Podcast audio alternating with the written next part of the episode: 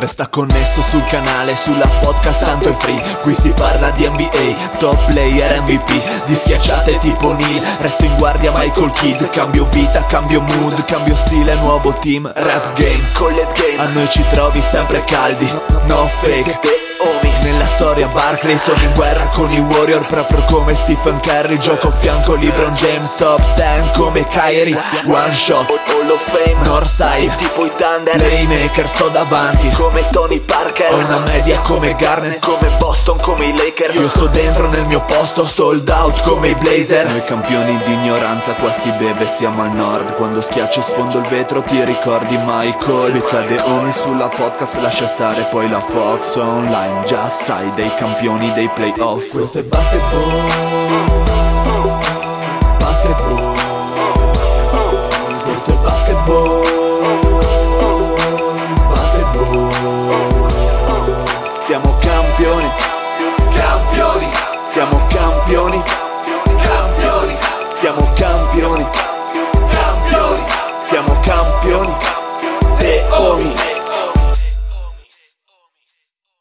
Benvenuti a questa nuovissima puntata di The Homies. State ascoltando la voce squillante, fantastica del Dile con me, la più grande, il più grande esperto di tutti i podcast NBA in Italia, ma non solo nel mondo, ovvero il Patrick.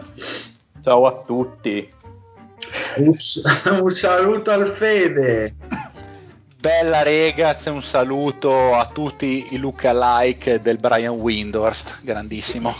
Un saluto. Oddio, A chi? cosa succede? È morto tutto? Saluto al Mario, Marione. Buonasera a tutti, eh, era morto il deal, mamma mia. Buonasera a tutti e un mio saluto stasera va a tutti quelli che spendono del loro tempo facendo delle recensioni più belle dei libri che hanno letto. Un In certi casi è abbastanza facile. un saluto allo zio. Buonasera a tutti e un plauso a tutti gli ottimi ristoranti del Tarvisiano. Tipo? Ah, ad esempio quello dove lavora tua mamma, ad esempio. Ottimo, ottimo, ottimo, gran, posto. Beh, il deal confermerà. Sì, sì, sì, bel posto. Lei della tutta la vita, mi raccomando. Ma per caso le stelle. ricette delle lasagne incredibili perché le lasciano croccanti? Comunque Mario, se vuoi dare a me a le dire una percentuale sulla pubblicità, vai pure. Sì, ti pago anche a te con eh, i guadagni del Lorenzo. Ottimo, quei 36 euro in due mesi, ottimo, grazie Mario. pigliate per il culo, pigliate. Beh, sono sempre 36 euro in più di me. Chiamato in causa così con eh, fare gigionesco, ma Lorenzo noi sappiamo che sei una grande persona, perché lo sei un grande podcast. Ciao Lorenzo. Buonasera, buonasera a tutti, soprattutto a quelli, a quelli che si inventano, che millantano queste figure mitologiche di assessori per nascondere in realtà le loro malefatte. Evidente. Eh, eh. Ma io lo direi con dure. orgoglio, eh. Io lo direi con orgoglio, se fossi io la persona in questione. Vabbè. Ma non lo sei, evidentemente. Parole dure, parole forti, ragazzi. Qua la stagione è iniziata da poco, poche partite, non vogliamo dire niente, non possiamo Ma il sbilanciare. Patrick l'hai salutato che non ho sentito? No, Come, al- come al solito, il primo, il primo. Ah, Sì, sì, è che ho vorrei fatto- sentirlo salutare ogni due minuti. Perché non è augurato buon campionato a tutti, per quello mi è un po'. Eh, ma ormai È vero, è vero. iniziato ed è già una merda anche. Oh, No, scusate. E poi muori. Eh, Questa- già- io ne approfitto invece, visto che potrebbe essere l'ultima volta che succede, Uè. chiedere un'ultima volta a Lorenzo due minuti su come gli stanno sembrando ancora i Knicks perché secondo me sembrano quasi decenti. Io speravo che non lo chiedessi perché non ne volevo parlare. perché io Ma so che come parlo. Ma- no, ma- perché ma se io- li ma tiene per esattamente- il podcast sui Knicks che fa parallelo al nostro, questi, questi Ma commenti. quello porta molto più sfiga del nostro. Ma come no, no, chiama? no, no, no. Non mi permetterei mai. Ma, eh, sì, esatto. Cosa mh, hai, qualche do- hai visto qualcosa? Hai qualche domanda? Hai qualche Ho visto la partita di, di stanotte, insomma, oh, comunque c'è sto Non male. Quickly che sembra abbastanza buono, vedo il Tibodo che comunque non, non mi sembra abbia paura di far giocare i giovani. Sta Esatto. giocando, come avevi già detto, per carità, ma rimarchiamolo, dis- moderno per le sue abitudini. E, e stanno e oggettivamente stanno per adesso overperformando rispetto a quello che No, c'è un... si pensava. Stanno overperformando, sì, perché ovviamente poi si normalizzeranno, soprattutto perché Randall è entrato nell'ottica di non giocare da solo, ma di giocare con i quattro compagni che ha intorno. È ritornato a fare un po' quello che faceva New Orleans, quello di comunque smazzare la palla dal post, a mettere più in ritmo i compagni, e lo dimostrano la tripla doppia e le quasi triple doppie che sta mettendo a segno. Ma scusami, quella pippa di Peyton che hai detto che non doveva stare in campo? Quella pippa di Peyton in, un- in una situazione del genere, in un contesto difensivo, poi magari se volete parleremo anche di quello, Eh sì. eh, è presentabile da falso starter fondamentalmente, cioè lui ti gioca i primi 6-7 minuti del, qua- del primo quarto, ti gioca un po' nel terzo. E ne- nel momento in cui gli entra quel tiretto dalla media, quando riesce a concludere al ferro con discrete percentuali, non dico che è una minaccia, però comunque è sostenibile in campo perché lo devono marcare, cioè in precision non gli entrava nulla, quindi lo marcavano veramente a due metri eh, quando era un metro da canestro, gli diceva prego s'accomodi. In questo caso qua quindi il difensore un pochino te lo, te lo impegna, rimane sempre uno schifoso perché comunque si vede che la squadra quando entra quickly, come diceva il Fede, ha proprio un altro mood, un'altra elettricità eh, sui due lati del campo però sembra, sembra, sembra reggere. Adesso teoricamente eh, manca Danny Smith quindi, e, e Frank, quindi la rotazione tra le guardie non è ancora così, eh, non è piena, quindi deve giocare e devono giocare loro due. Tra l'altro alcuni dicono, eh, Tibodo sta giocando con delle rotazioni molto strette. Io dico ok, giustissimo, teniamo d'occhio questa situazione perché comunque Barrett è quello che gioca più minuti dell'intera lega, 38 minuti di media, però è anche vero che sono rotti un sacco di giocatori di rotazione, non sto parlando di geni del basket, però quando ti mancano Noel, Burks e quegli altri che ho nominato prima, è chiaro che devi fare una rotazione a otto uomini e quelli giocano. Il discorso è che difensivamente c'è un'identità, nel senso Eh. che non, ehm, non, non- non vedi quella cozzaglia di persone che navigano per il campo come gli anni scorsi. Lo vedete innanzitutto da quelle che sono le percentuali degli avversari nel, nel pitturato. New York mi sembra che quest- al momento è, quin- è- è settima e decima per percentuali concesse tra, resti- tra, restricted area e, e pitturato, quindi molto bene, cose che negli anni scorsi non si vedevano per nulla. Non c'è finalmente il famoso Ice, Thibodeau sembra aver abbandonato l'Ice, ma anzi, e tu hai visto la partita oggi Fede, non so se hai notato che comunque c'era la tendenza a far entrare Trae Young in area e Sì. chiuderlo all'interno, all'interno di una gabbia. E sembra aver Poi lui era un fenomeno e ha dei cambi di, di pace e di direzione per cui comunque faceva quello che doveva fare. Però No, sì, esatto, notato. cioè, se, se segna bravo lui, però concettualmente ci sono, tant'è vero che Sì, sì, sono la squadra che con- tra le squadre che concede di più corner 3, però è normale con uno schema di gioco del genere, però gli avversari non le tirano ad alte percentuali, anche perché i close out comunque sono molto buoni e fatti con qualità, cioè l'anno scorso il close out era una cosa tanto per fare, no? vado lì, alzo la mano e l'ostacolo, quest'anno invece sono proprio per andare a dar fastidio, come i problemi di connessione del Dile, a dar fastidio ai tiratori. Eh, l'altra cosa, e poi chiudo velocissimamente, il fatto che è cambiato in attacco, lo vedete dall'indicatore dei tagli, tagli a canestro, stiamo parlando di sette partite, eccetera, eccetera. Però gli anni scorsi sono andato a vedere, New York era costantemente negli anni passati tra le ultime tre squadre per tagli, quest'anno è quinta o sesta. Secondo me è un dato molto importante perché il taglio, ancora più di altri indicatori, ti dice quanto è buono un attacco, perché vuol dire come se la passano i compagni e soprattutto come si muovono i giocatori lontano dalla palla. E questo comunque è indice di un attacco in forma, di un attacco in salute, di un attacco moderno che non gioca un pace altissimo, perché comunque il ritmo è quello che è, però cerca di, di trovare zone del campo che non sono appunto il mid range, ma appunto dietro dalla linea dei tre punti e dentro l'area. Per adesso bene, non cantiamo vittoria troppo forte e vediamo, vediamo cosa succede. Però quantomeno c'è un'idea, vediamo. Sì, sì. Mi sembra comunque più avanti, se è sostenibile questa cosa a Tibodo per, per adesso mi sembra abbia dimostrato di essere riuscito a innovarsi un po' più del previsto. Sì, è, è quello, è quello che mi fa piacere, cioè non è ancorato sui suoi concetti, l'ICE di cui parlavo prima, ma comunque sta applicando quelle che sono, cioè lui non sta facendo delle cose fuori dal mondo, non è che ti sta presentando, che ne so, la zona che ha fatto Spurs tra i playoff o un attacco stramoderno con eh, blocchi ciechi, Sì, sì, certo. eh, eh, eh, movimenti pin down, eccetera. È un attacco molto scolastico, molto elementare, però rispetto a quello che abbiamo visto dai vari Fisher, Rambis, eh, Fitzdale, Miller, eccetera, è tutto grasso che cola, quindi c'è anche un po', un po' di pregiudizio anche da quello, che dopo anni di merda, vedere finalmente un po' di normalità sembra un bel gran vedere. Assolutamente, bisogna ricostruirsi un po' di credibilità, ammetti che per puro caso ce la facessero. Sì, infatti, tremate, tremate perché il big market attira i free agent. Eh, ma a, pi- a pieno, a pieno. Allora, a proposito di Big Market, eh, la puntata di stasera, in attesa del rientro del Dile, ehm, è incentrata anche su uno dei nostri grandi cavalli di battaglia, ovvero sia i giochini.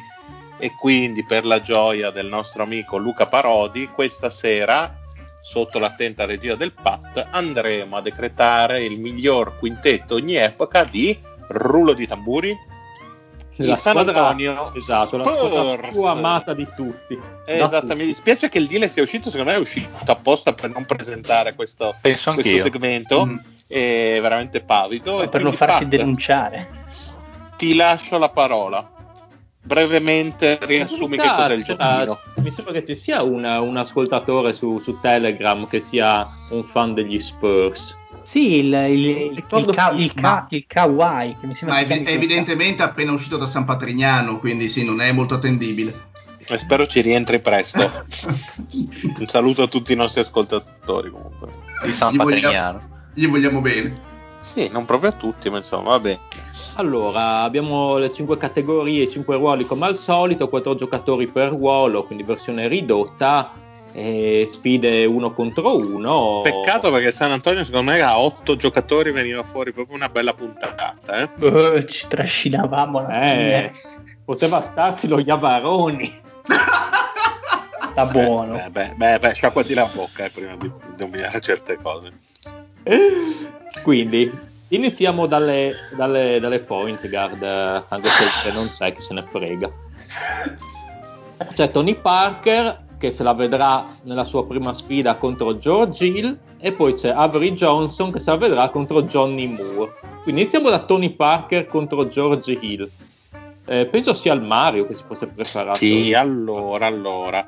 Eh, io direi che di Tony Parker parliamo più tardi.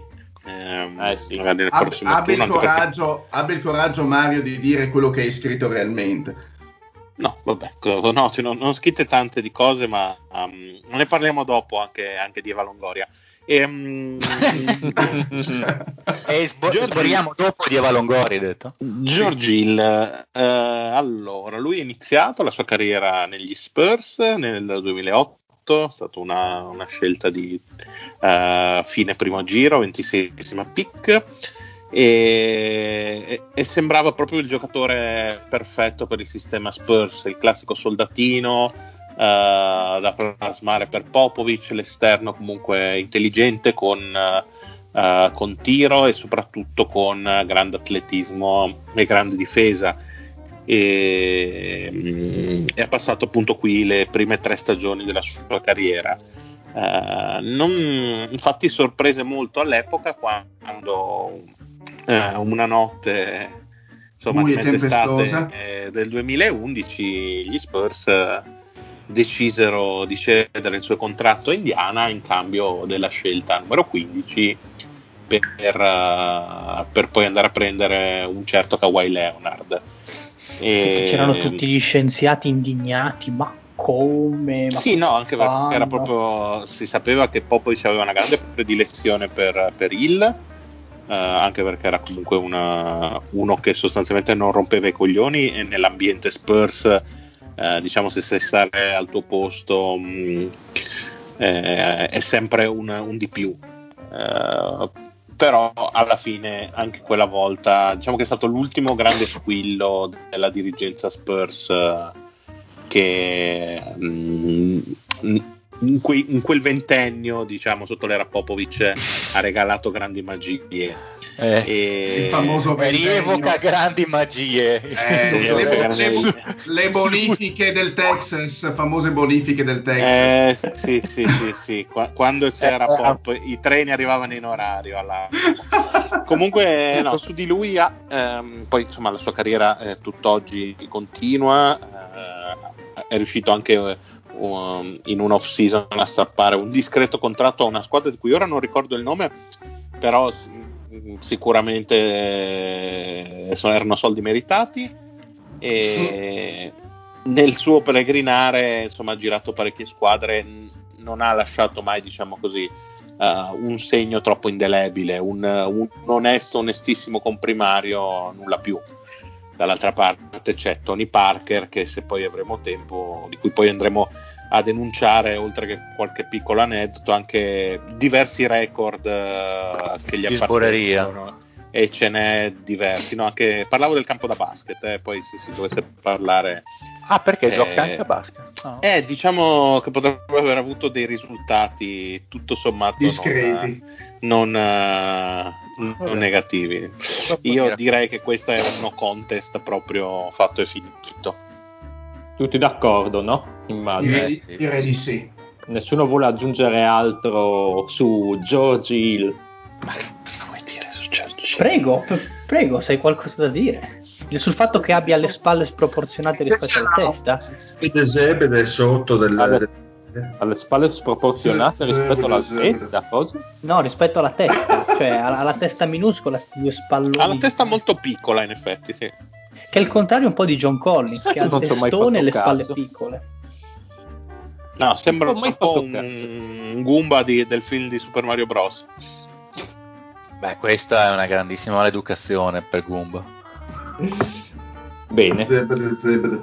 Passiamo alla seconda semifinale, Avery Johnson contro Johnny Moore. Allora, allora, eh, incominciamo da... Da dove incominciamo? Una bellissima lotta. Dai, facciamo Avery Johnson. Allora, Avery Johnson, forse i più, i più giovani lo ricordano solo per la sua carriera da allenatore. Tra l'altro, è iniziata in maniera sfolgorante quando sostituì Don, Don Nelson ai Mavs, eh, con cui vinse il titolo inspiegabilmente, cioè col senno di poi fa ridere, ma insomma nel 2006 appunto con i Mavs vinse il titolo, il titolo di allenatore dell'anno, arrivò sostanzialmente a un paio di minuti dal vincere un clamoroso titolo. Eh, un di contro... di Wade. Bah, diciamo che in realtà io ricordo che la gara 3 anche era finita con un contropiede sbagliato 3 contro 0 con più 10 sul tabellone, credo meno di 8 minuti da giocare già avanti 2 0 e quindi sfiorò addirittura eh, il titolo NBA. Chissà che la sua carriera da allenatore eh, non sarebbe stata poi diversa. Eh, per quanto riguarda invece la sua carriera da, da giocatore, eh, lui giocò eh, all'Università di Southern University nel Louisiana, tra l'altro mh, Ateneo molto prestigioso, infatti talmente prestigioso che gli hanno intitolato anche il campo, quindi pensate che, che storia incredibile che devono avere a questa Southern University e però non fu draftato um, subito, rimase undrafted e giocò con i Palm Beach Stingray in eh, USBL che eh, non so se la conoscevate, io la ignoravo totalmente l'esistenza di questa cosa, una lega estiva che è rimasta attiva fino al 2007 mm. e, e, poi da lì venne firmato dai Supersonics. Eh, eh, comunque No, scusate, ho detto qualcosa che ha dato fastidio al gatto? forse i Sonics, il gatto è un nostalgico. Ah, forse perché stai parlando degli Spurs. Eh, lo so, lo so. E, e, de, della sua carriera da, da giocatore, sostanzialmente eh, c'è un momento che è abbastanza famoso che credo che qualcuno qui ricordi con grande piacere eh, ovvero sia, insomma, si parla di gara 5 delle finali NBA contro i New York Nickelboxer. E, no, forse vuol dire Nickelboxers. Nickelboxer, yeah, from Chattanooga, Dan Peterson, Nickelbocker. Nickelboxers. È sostanzialmente una sorta di buzzer beater perché comunque i Knicks ebbero anche la palla per vincere la partita ma eh, magari Lorenzo può raccontarci com'è andata. Sostanzialmente Vabbè, ma, la... sì, sì, sì, parlare di quella serie assolutamente non c'è, la... non c'è stata. è, è, la gara insomma che poi consegnò il titolo di fatto a San Antonio. Uh, um, era un onesto, secondo me era un onesto giocatore ma uh, anche lui sempre diciamo così in um, eh, nel ruolo di gregariato non è mai stato, secondo me, almeno una, una convincente prima opzione e anche quella comunque era abbastanza marginale mh, mm, in quegli Spurs, nel senso che comunque quando ovviamente giochi con, con Duncan e Robinson non puoi che essere, non puoi che essere l'ombra. Eh, secondo me è più interessante la, la carriera di Johnny Moore. Uh, uno forse dei, degli assistman più sottovalutati e meno ricordati della Lega. E vinse mh, nel 1982 il, il titolo appunto di miglior assistman della stagione con 9,6 che non fu neanche in termini statistici la sua migliore stagione perché arrivò anche in doppia cifra un anno e comunque chiuse la carriera in NBA a 7-4 eh, eh, Moore ebbe i primi anni agli Spurs, i primi tre con veramente ottimi risultati di squadra, anche perché era una, la squadra con Gerwin e Silas, che mm, comunque diceva ampiamente la sua nella, nella Western Conference e vinceva più comunque di 50 partite l'anno. Era una grande squadra, ma dal quarto anno, eh, quando se ne andò appunto Gerwin, iniziò la parabola discendente, iniziò un periodo molto molto negativo in termini di risultati fino all'arrivo di Robinson. Quindi lui iniziò la sua carriera con Gerwin e Silas e la finì con Robinson e Sean Elliott, molto, molto altalenante. Eh, di fatto, però, anche la sua carriera mh, veramente si interruppe nell'85 perché contrasse una rara forma di meningite. Eh, la febbre del deserto, detta anche, che lo costrinse ad un'operazione chirurgica molto invasiva per l'epoca ci resta che, gli, che gli fece perdere una quindicina di chili subito e non, diciamo, non riuscì più neanche a esprimersi ai livelli che, che aveva dimostrato nei primi anni. Uh, segnalo che prima di ritornare poi a San Antonio, perché um, fece un'altra parentesi, e chiudere la carriera in Spagna al Girona, io voglio segnalare che giocò anche per i mitici e, e, e mai troppo celebrati Tacos di Guadalajara, no, messicana. questi mi mancavano. Squadra messicana, secondo me, di culto. Che io adesso invito i miei colleghi tutti quanti a ordinare una maglietta perché deve essere Andiamo, qualcosa di incredibile. Posso solo dire che mi è appena venuto voglia di vedere almeno 200 ore di Speedy Gonzales su un gol. Poi eh, provò anche la carriera da coach universitario e anche qui devo dire che è stato chiamato nelle più importanti e prestigiose eh, diciamo così, università della nazione, tra cui um, andiamo a ricordare i Fresno Heatwave, i Laredo Swarm, South Texas String Race, i San Marcos Slam, sembrano tutti i nomi di Slambol, eh, ufficiali, i Messer Middle School Mustang e i Corpus Christi Clutch. Cioè, una carriera non me, non me, ne sono inventato neanche uno, giuro. Gli, u- gli ultimi geniali, geniali. I Corpus Christi Clutch veramente, veramente clamorosi. E comunque, par- al di là di tutto, stiamo parlando di un signor, di un signor playmaker eh, che era molto apprezzato anche dal pubblico di San Antonio. È stata una delle prime, la sua maglia 00 a essere ritirata, credo da terza in ordine di tempo. E, e quando si è ritirato era primo per assist nella storia della franchigia, poi è stato superato da eh, ovviamente mh, da Duncan, Parker e lo stesso, lo stesso Johnson, credo. E, e comunque. Nobili. E comunque è il uh, primo ogni epoca per assist nella storia di Texas, che questa sì, sì è un'università il trio di mafiosi maledetti, no? Sono loro. Esatto, esatto. E quindi insomma, non un'università di non un'università di poco conto. Non lo so, questa è una sfida che mi lascia... Allora andiamo coi voti, lasciamo, lasciamo pensare al Mario, vediamo il, Lore- il, il Fede cosa dice. Non dico assolutamente niente. Io non vorrei No, voglio- ma ricordo Tacos di Guadalajara e Corpus Christi Clutch. Eh, infa- infa- infatti la, la mia Voto i lancetta- tacos di Guadalajara. La mia Siamo, lancetta pende siamo per i in tacos. due. Anche se il Corpo Cristi vince, ma essendo sempre lui il giocatore... guarda, dai, qual- non- non- cioè, qualcuno che ha a che fare con i tacos di Guadalajara, cioè, sapete già il mio voto dove va. Fatto. Ci sta. Vai, vai, vai, vai, vai. Anda- eh, dile? Io non voto per, gli per gente che... Ma scusa, neanche per Avery Johnson che ha fatto stronzi in X, no, niente.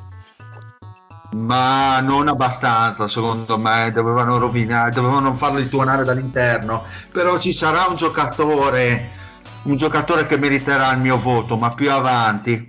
Perché Uh, Iavaroni? Beh, beh. buon voto il Taco Bell lì, come si Il commitment del per Taco. questo giochino è over causa. Quindi passa il Johnny Moore a sorpresa Sì, sì, sì, ci piace. e va contro il Tony Park, così Mario potrà Allora. parlarci di Tony Park. Tony Park, se non avete mai sentito parlare di Tony Parker, questo è il podcast no. giusto per voi. Eh, stiamo parlando di un simpatico franco-belga. ehm, Eh, simpatico sarà per te. Vabbè, e per me io, io- tutti- io non ho mai capito sta, sta- sta cosa qua di Parker che si spacciava per francese, però vabbè, lasciamo stare. Eh, vabbè, Poi- insomma. Eh, ma c'aveva la R moscia da un po' da Il, il, francese. il, il, pa- il padre rimorchi di più- Chicago, rimorchi- a Chicago. rimorchi di più se dici che sei francese, no? Eh, Vabbè. sì. Ma anche, Comunque- Pat, ma anche Pat usa- usavi questa te- tattica in Asia, dicevi che eri francese. Oui, je suis patelot. Dicevo che ero svizzero invece che italiano. No, che in Svizzera te l'avrebbero fatte pagare le tasse. No, Non Cuccavi? eri credibile. impossibile. Vabbè, No, comunque ha detto, dicevamo. ha detto, che era, ha detto che era di Tarvisio in, eh, in Oriente. non vi permettete mai più. Allora, i- Tony Parker è semplicemente il eh, giocatore international ehm, leader nei playoff per punti, assist e rubate, condito di quattro titoli e un titolo di MVP delle finals. E, e giusto per darvi una piccola idea, in post-season ha segnato più punti di Will Chamberlain, Ma- eh, Magic, Larry Bird e mi dispiace Fede darti delusione Hakim Olajuwon Oh, yeah. e sì diciamo che a livello, a livello di post season eh, primeggia in diverse categorie. È stata inoltre la prima, P- la prima PG europea a fare lo Star Game e credo l'unica fino, fino a Doncic. Ma Doncic è partito titolare l'anno scorso? Sì, sì, era, ok. era tra i primi. E, e tra l'altro è stato anche il primo non americano, visto che Hakim comunque è, è A listato farsi, a farsi la Longoria. è essere MVP delle finals, quindi anche unico con Dirk. E mm, altre curiosità a livello per quanto non fosse un, un esterno, diciamo così, molto moderno col gioco di oggi, ehm, infatti 5 volte in carriera ha finito la stagione col 30% da 3, era veramente uno dei, mm, dei giocatori al ferro più devastanti della storia. Basti pensare che nel 2006 è stato il primo esterno a finire in top 3 nella Lega per percentuale dal campo ed era una cosa che non succedeva dal 1975 quando ci riuscì eh, il mitico Butch Beard. Ma vuoi dire che, vuoi dire che Iverson non ci è riuscito? Credo sia arrivato quarto un anno, eh, medaglia, medaglia di legno. Che merda. E- ma eh, Tony Parker non è stato solo un, diciamo così, un artista del parquet, ma è stato un artista tutto tondo. Infatti, come saprete, ha avuto anche una carriera discografica e uno dei suoi primi singoli è stato, è stato un po' primo in classifica in Francia per ben una settimana, cioè roba che il pulcino pio spostati e, e- e levati. oltre a questo, tra le curiosità, ehm, ho trovato che un suo prozio, tale Jean Viennese, cioè viene come Würstel, vinse l'oro nel canottaggio alle Oh, Olimpiadi del 68. Ma è falso. No, no, te, ah, te lo Sì, giuro. non è, non è il gioco del vero o falso. Gian Viennese. Ti, vai a cercare il suo prozio eh, alle Olimpiadi del 68 vinse. Grande, Sì. diciamo, E, e quindi poi della sua vita diciamo privata si è detto e scritto molto del suo matrimonio con la super casalinga disperata Eva Longoria diciamo così eh, in quegli anni metà anni 2000 diciamo era abbastanza una top top di gamma eh, per quanto poi si- sia finita abbastanza nell'oblio e un po' me ne dispiace non so il Fede che è il massimo esperto mondiale che cosa ne pensava de- della Longoria nel suo prime. Lievemente sopravvalutata, Eh, secondo me. Sai, sai- sai- sai che io non volevo dirlo, ma nel momento in cui lo dici te mi sento libero. Allora, allora, disclaimer. Leggerme- leggermente. Tutto ciò che dirò è al- all'interno di un enorme tutta la vita. eh ovviamente beh, quello, Però, ci- diciamo- quello è la no, base aspetta, quello è la base. Fede, diciamo Eh. la verità che se non fosse stata la Longoria, ma una porno attrice e con le stesse fattezze fisiche avrebbe preso una quotazione più alta. Assolutamente sì, perché a Eh. me le, le skinny alte 1,50 m che poi No, vabbè, prendono 1,50 delle higher stroke piacciono abbastanza. Non Purtroppo fa- 1,50. secondo me il fatto di essere stata con Tony Parker gli, abbassa, gli abbassa dei voti, decisamente. E 1,57 va Longoria comunque. Ah beh più alta di quello che pensassi devo Comunque, dire. comunque è alta come Tiziano però vabbè esatto. Esatto. Comunque ci tengo a dire che l'Eva Longoria secondo me è la più brutta delle wax degli Spurs che si è chiavato. Mm. attenzione parole dure poi magari più tardi approfondiremo No, aspetta, secondo me no. Secondo me, ma, dici che è meglio di Madonna, è peggio di Madonna? No, No. No, beh, delle wax, detto, quindi parliamo di, delle fidanzate di quando lui giocava. Eh, Madonna con Rodman. Eh, di quando giocava Parker, cioè Rodman andiamo indietro un po'. No, Delle ah, no, wax ok, che chiavava- facessi, facessi ok del, del giochino in generale. no, no. No, no, no, No, di no, no. quelle con cui, con cui ha dormito il buon Tony Parker.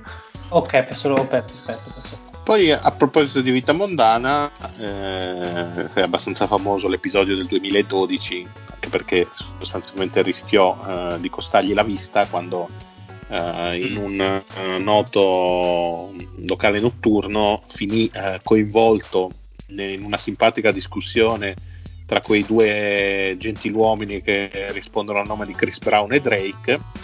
Un frammento di vetro tra invece che finire alla giugulare di questi due maiali eh, purtroppo colpì il buon Tony eh, all'occhio e, e per poco non ci rimase stronzo e lì rischiò, rischiò veramente veramente grosso. Eh, ma si diceva appunto dell'artista tutto tondo un'altra cosa che penso farà piacere a un grande partito di moda come Lorenzo è che Tony Parker ha anche aiutato col design per tre limited edition di modelli di orologio Tissot che io ho visto Ah, e sono di un pa- che sono di un pacchiano che sono dei patacconi che mm, penso ma neanche il Giorgio avrebbe il coraggio di mettere Però, Già- insomma- già, i, già i Tissot, eh, ma più eh, sto guardando anch'io, sì, troppo, troppo sportivi, troppo... poi comunque parliamo insomma di almeno dieci anni fa e quindi erano già andava di moda un po' l'eccesso. E quindi niente sono invecchiati male. Eh, è- ah, ecco, una- un'altra piccola statistica che non avevo citato è anche il leader all time per punti agli europei. Ah. anche se con, con la sua Francia, nonostante mm, eh, diciamo così una generazione abbastanza fortunata, al di là degli europei non arrivò mai in, ehm, in- in semifinale né di mondiali né di olimpiadi con, con lui al comando Finito. Quindi insomma e non, eh, non vinse mai un, eh, un incontro internazionale con Gasol nel- a livello di nazionali questa è una cosa curiosa vinse sempre la Spagna di Gasol Quindi- Diciamo che Parker eh, sempre stato. No, scusa, stavi finendo? No, vabbè, stavo dicendo che eh, ovviamente Parker, ehm, senza proprio competizione di gran lunga, proprio il simbolo eh, dei- degli Spurs International ed è sicuramente la PG migliore che hanno avuto nella loro storia. Ma, insomma, stiamo parlando di un MVP delle finals. Pescato sempre dalla spazzatura, che sarà un tema Assolutamente, importante. assolutamente. Ma cosa è stato? cos- come è stato scelto? In che posizione? 20 oltre la 20 adesso ti dico subito Ah, anche il numero lì credo, credo che ci La solita storie- casualità. Ok. Lì son- no, devono essere proprio andati, se lo sono andati a prendere, mi sembra che avevano scambiato. Parker diciamo che è sempre stato quello un po' più particolare dei tre, quello sempre un po' non allineato, perché comunque Duncan e Ginobili erano molto... 28 Mm. Ok. Eh, dicevo, Duncan e Ginobili erano, avevano- erano più o meno sulla stessa lunghezza d'onda. Parker è sempre stata un po' la voce fuori dal coro, quello che ha fatto molto più fatica ad adattarsi appena entrato al sistema Spurs, che comunque era molto rigido, molto selettivo nelle giocate. Lui è sempre stato quello che eh, la voce un po' fuori dall'orchestra, che molto spesso anche gli ha tolto le castagne dal fuoco. Come diceva Buffa, è, è stato un po' quello che ha sempre sofferto il fatto che gli Spurs hanno questa mentalità da noi contro il mondo, nel senso che tutti ci odiano, tutti ci, tutti ci vedono male. rappresentanza del mondo lo confermiamo che li odiamo Esatto. No, esatto, cioè, e loro facevano, si facevano forza grazie a queste, a queste motivazioni. Parker è quello che l'ha sempre un po' sofferta questa situazione qua, però diciamo fondamentale per, per il ventennio. Direi che urge un bel fotomontaggio qua, eh, se, se fosse possibile far come copertina, però sai che non ti ho ascoltato ho sentito solo il fotomontaggio e mi sono riattivato che cosa di cosa un bel parlando? fotomontaggio Spurs, Spurs e ventennio, però Ah, la cosa- essere un po' troppo- Mm, mi dissocio La cosa un po' curiosa è che eh, quando fui invitato ai, alle, a- a- agli allenamenti per il draft fu mandato via tipo dopo 10 minuti da Popovic al, al primo Ah, incontro che si era pigliato che- malissimo di lui e poi lo richiamarono. Beh, ma Quindi, era eh, la testa calda all'inizio. eh. no ma anche alla prima vista. Beh, insomma, si sa che comunque Popovic eh, ha un carattere tutto suo e appunto, come diceva il Fede, eh, anche Parker eh, era un po' fumantino, poi figurarsi il Parker ventenne eh, eh, che tutti poi denigravano, di cui nessuno sapeva sostanzialmente niente al di fuori dell'ambiente Spurs, è un po'... Non è un matrimonio così scontato, eh, infatti l'eccezionalità è il fatto che sia durato così tanto e con così tanto profitto. Ah, ecco un'altra cosa a proposito di matrimonio, non, non è mai stato free agent in nessun momento della sua carriera, quindi Oh, sempre, ha sempre firmato prima. Esattamente, sì, sì, quindi dimostrazione che comunque era diciamo così parte integrante del progetto Tony Parker? alla fine. Sì, sì. E quando ha firmato con Charlotte? È stato scambiato. Ma anche secondo me è stato scambiato, forse, sai? Chiedo, eh, perché... no, no, durante la Free Agency 18 firma un biennale con gli Hornets. Ah, vabbè, quindi solo l'unico. Comunque, sì, vabbè, tutta la sua Beh, tu di, vabbè, forse poi tu intendevi il Tony Parker giocatore, siamo Sì, perfettamente sì, chiaro, d'accordo, chiaro. perché quello di Charlotte, Mm. insomma. Vabbè, insomma, eh. Era andato sostanzialmente per fare gli uno contro uno con Michael. Sì, sì, ha detto, boh, ne voglio uno meno mobile di me, ha detto Michael, e allora Siccome né io né il Dile né il Patrick eravamo disponibili, allora. è C'era, c'era, Gilchrist, c'era Gilchrist, però era un po' troppo immobile Gilchrist. Sì, quel- quello che il buon. Gennaro della Dynasty chiamerebbe mannaggia kill Cristo. Parker. Eh, proprio lui. Un saluto a Gennaro da Oklahoma. Ciao Jenny. Bene, io direi che eh, siamo tutti d'accordo che Parker sarà la point guard di questo giochino. A mani basse. E poi andrei con le shooting guard, che mi pare le presenti il Dile, che sono Ah, Jer- beh, no. No, volevo andare a farmi, a farmi il tema. Se il Dile presenta, devo ascoltare assolutamente adesso. Sì, oggi- Andrò Oh. sulle ali piccole. Io, io scommetto comunque che ci, ci sarà qualcuno che riuscirà a parlare dei giocatori più a lungo del Mario. Se c'è, è il Dile. Il problema è che saranno tutte bestemmie. Esatto, bravo. Beh, abbiamo Gervin, Ginobili, Roberts, Alvin Roberts, Servina carogna. e Danny Green. Quindi la Allora, prima- vai. il primo è George Ervin contro Danny Green. È già cambiato se George Ervin. Grande Giogeggi, Giogeggi. E, e in realtà è è la nuova reincarnazione di Jojo, è la prossima È stagione. chiaramente la nona serie di Jojo. Allora, Giogeggi che Fa anche degli ottimi vini friulani, eh, Giorgetti. Dai, che poi, che poi i tifosi Spurs ci cazziano che stiamo rovinando i loro miti. Su, dai. Allora, Quali miti? Mandassero a fanculo. diciamo che lo, lo chiameremo, lo chiameremo The Iceman, visto che viene dalle valli di Tarvisio. Sì. Quello di Top Gun. Beh, una grandissima guardia, un Hall of Fame, 12 volte All Star, 7 All NBA, un MVP nel 79-80, insomma ha fatto parte, come ben ricordava il Mario prima con Silas, di una parte della storia degli Spurs eh, comunque ehm, importante, comunque competitiva, perché hanno toccato eh, sempre finali di conference in maniera continua e lui diciamo era il portabandiera di questa squadra un- una guardia di assoluto valore uno scoring eccezionale eh, veramente un talento fuori ogni misura soprattutto dal punto di vista offensivo. Non tutti comunque ha iniziato l'NBA con i Virginia Squirrel che Squirting? i Virginia Squirrel La- l'abbiamo pensato tutti e ho detto, "Ah, ci pensa lo zio tanto, non serve che io dica niente. una squadra che ha avuto Mi sempre il parquet bagnato.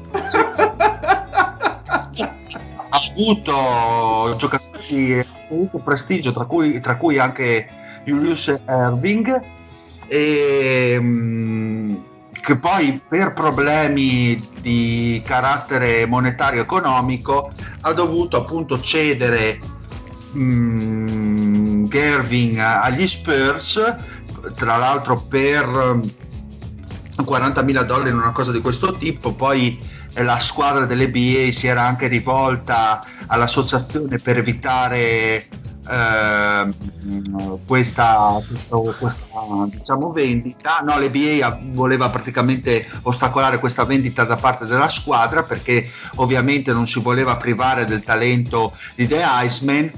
Poi alla fine gli Spurs vinsero la causa e mh, dall'NBA gli Spurs arrivarono all'NBA e con loro ovviamente anche The Iceman e il suo grandissimo talento. Un giocatore che tra l'altro a me è sempre piaciuto perché nonostante fosse delle- di questi odiatissimi Spurs che non sopporto, mi creano la carogna dentro, però essendo dei tempi lontani, quelli di The Iceman, posso sopportarlo. Chi non sopporta invece Terrell Duncan, quelle carogne schifose, maledetto, maledetto parlarne più, più tardi, insomma. Poi l'altro co- co- Cocorè sarebbe Danny Green. No. Chi è oscurata- Concorrente, chi si è- chi sei Mike chi si è oscurata la mente al dire. Dile, dile, dile, stai calmo. Non è la top 10 di Mangaka 96, stai calmo. Danny Green è un maledetto schifoso perché Non si è calmato. lui- È la belva. Allora diciamo che poi alla fine tanto schifoso Danny Green eh, non è stato contro i Suns perché eh, ha giocato nel in cui i Suns erano ormai nella melma con gli Spurs. Scontri diretti non ne ha mai avuti e quando, eh, quando c'è stata la grandissima rivincita dei Suns onoro ancora il grandissimo Dragic per eh, la prestazione lui era a Cleveland a giocarsi praticamente 5 minuti quindi non posso avere della grimonia nei suoi confronti però là? no, non penso che puoi avere la grimonia. Sono sicuro di averti pescato un'erba medicinale del genere in The Witcher. Ah, E No, ma, ma, ma, dile, dimmi la verità. Ma lasciatelo in pace, ragazzo. Dimmi, dimmi la verità, per il solo fatto dite che abbia giocato agli. Spurs, dopo li resti per sempre. Non mi interessa che eravate nella melma, cioè non mi devi prendere in giro, dile. oh sì, vabbè, ho maledetto. Ma, ma sono più brutti gli Spurs o i bug di Cyberpunk 2077? Dire. Non lo so perché non ci ho giocato. Non ci ho giocato. Intanto il Mario dalle, dietro- dalle retrovie arriva con la grimonia. Grande, la- non sapevo che esisteva, l'ho vista in The Witcher la Chiamata grimonia. non anche so- erba di San Guglielmo. Boh, acrimonia, acrimonia, insomma è uguale, dai. Era, era San Guglielmo, non San Antonio. Comunque mi creano solo acido e, e dolore. Vabbè, facciamo passare The Iceman senza troppe, troppi sbagliate dubbi. niente. no? Vai, vai, vai. sì. E l'altro era Ginobili contro Alvin Robertson. Ecco, e io, e io qui ti voglio il tuo meglio, dile per cortesia. Ok. Allora, passiamo, parliamo di, dell'Alvin Superstar perché lui è un grandissimo. Intanto una guardia mh, di assoluto valore difensivo. Tra l'altro vedevo che comunque mh, ha fatto anche stagioni con tre rubate di, di media. Quindi un, eh, una guardia di assoluto valore, è stato anche tre volte All Star, se non ricordo male, o una cosa di questo tipo qua. Un giocatore ehm, di livello comunque, non è che parliamo di, di un mostruoso però è mostruoso invece nella sua vita privata perché que- e qua merita un po' di stima perché oltre ad essere stato denunciato da una sua ex ragazza per stupro l'anno dopo che si è ritirato Senti come ride. Rido tantissimo perché per questo qua è anche uno stronzo pedofilo perché- praticamente Perdonami, dile. Ma Eh. bastava dire pedofilo. Ma hai voluto sottolineare la- l'abborro che ho per questi per i pedofili e della figura del Robertson perché praticamente cosa ha fatto quest'uomo con, sette- con sei individui a San Antonio ha rapito una minorenne l'ha fatta girare in macchina per eh, San Antonio da quanto ho capito eh, vendendola ai migliori offerenti, quindi prostituendola, e più non contento di ciò, è finita alla grande eh, in, un, eh, in un locale, uno strip bar dove praticamente l'ha fatta danzare, l'ha offerta agli avventori. Oltre a questo, Non è un reato da sedia elettrica. Ma, vent'anni dopo ha creato, Sì, ha creato ma- il sito. ma- sì, ma ma sarà- dile, ma se vent'anni dopo ha creato il sito subito.it. Esatto. Ma Roberto non ha incriminato nessuno, era, era innocente. Ma se c'è scritto qua che Form, come no? È stato arrestato. È stato arrestato. Ma no, ma è stato, non è stato trovato innocente poi. Cioè, era una storia, era una storia inventata, sta qua. Ah, Dire, però anche le fake news. no? Una persona Vabbè, ma lui ha letto San Antonio Spurs. Ah, tocca ai bambini. no, vabbè, nel 2002, no, aspetta, nel 2002 è stato comunque eh, condannato appunto per avere, eh, per avere eh, stuprato una sua ragazza e si è beccato tre anni. Eh, già lì eh, cambia la cosa. Poi qua, almeno, da quello che leggo in questo articolo del 2007, era stato arrestato con sei altri personaggi per questa, per questa storia qua. Poi non so se c'era un altro articolo dove diceva che questa qua Sì, era una- poi, poi, poi no, non era vera sta storia del bambino. Beh, eh, insomma, si è beccato comunque tre anni di prigione nel 2002 per, un- per uno stupro verso una donna, quindi... Beh, si, era già ritirato. quindi. Ah, ok, perfetto. Ma quando è stato... Vabbè. Ma scusa un attimo, ma quando è caduta la, la sentenza per sta cosa qua della bambina? Perché nessuno ti ha informato, dile. No. Nel, eh, boh, nel 2015, 2016. Ah, ok, ok, ok. Perché ho visto... Recente, roba recente.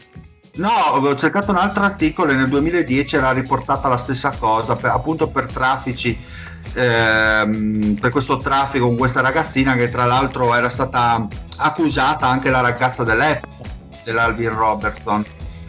Di, di- Vorrei, vorrei ricordare che la città dello street club è Corpus Christi, quindi il cerchio si chiude. Ok, non avevo, beccato, non avevo beccato allora sto articolo del 2016 dove lo scagionava, ma comunque per me sarà sempre colpevole, questo è chiaro. È chiaro, evidente. È fattuale. Ma che chiama? Comunque 4 all star per lui è una media di, come dicevo, di tre rubate a partita, una guardia di assoluto valore. Ha Tre militato, trombate. a- Ho capito tre stuprate a partita. a parte il fatto che è uno stronzo pedofilo, che Ma dile, ma porca puttana. dall'85, dall'85 al... eh, quando ha militato sto stronzo qua? No, ma, ma, è la, ma la timeline in cui era uno stronzo pedofilo dall'85? Non ho capito. No, no, eh, nel... Allora, il, il- il fatto è stato compiuto nel 2002, dopo quello co- dello stupro della ragazza, della mm, ragazza. Invece quello, il, il fatto della, mm, del bambino che, che si diceva prima era del 2007 e dopo non sapevo che l'avevano scagionato nel 2016. Adesso cerco sta cosa perché sono curioso.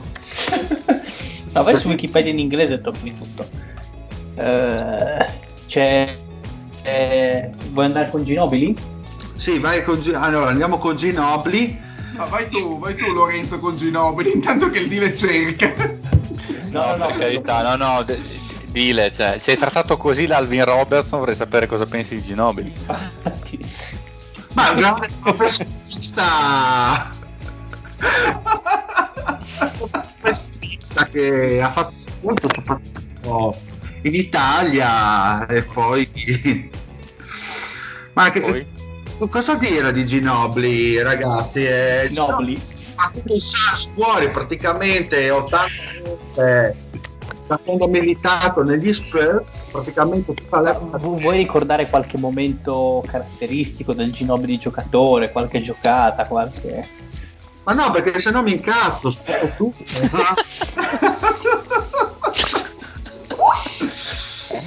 no vabbè.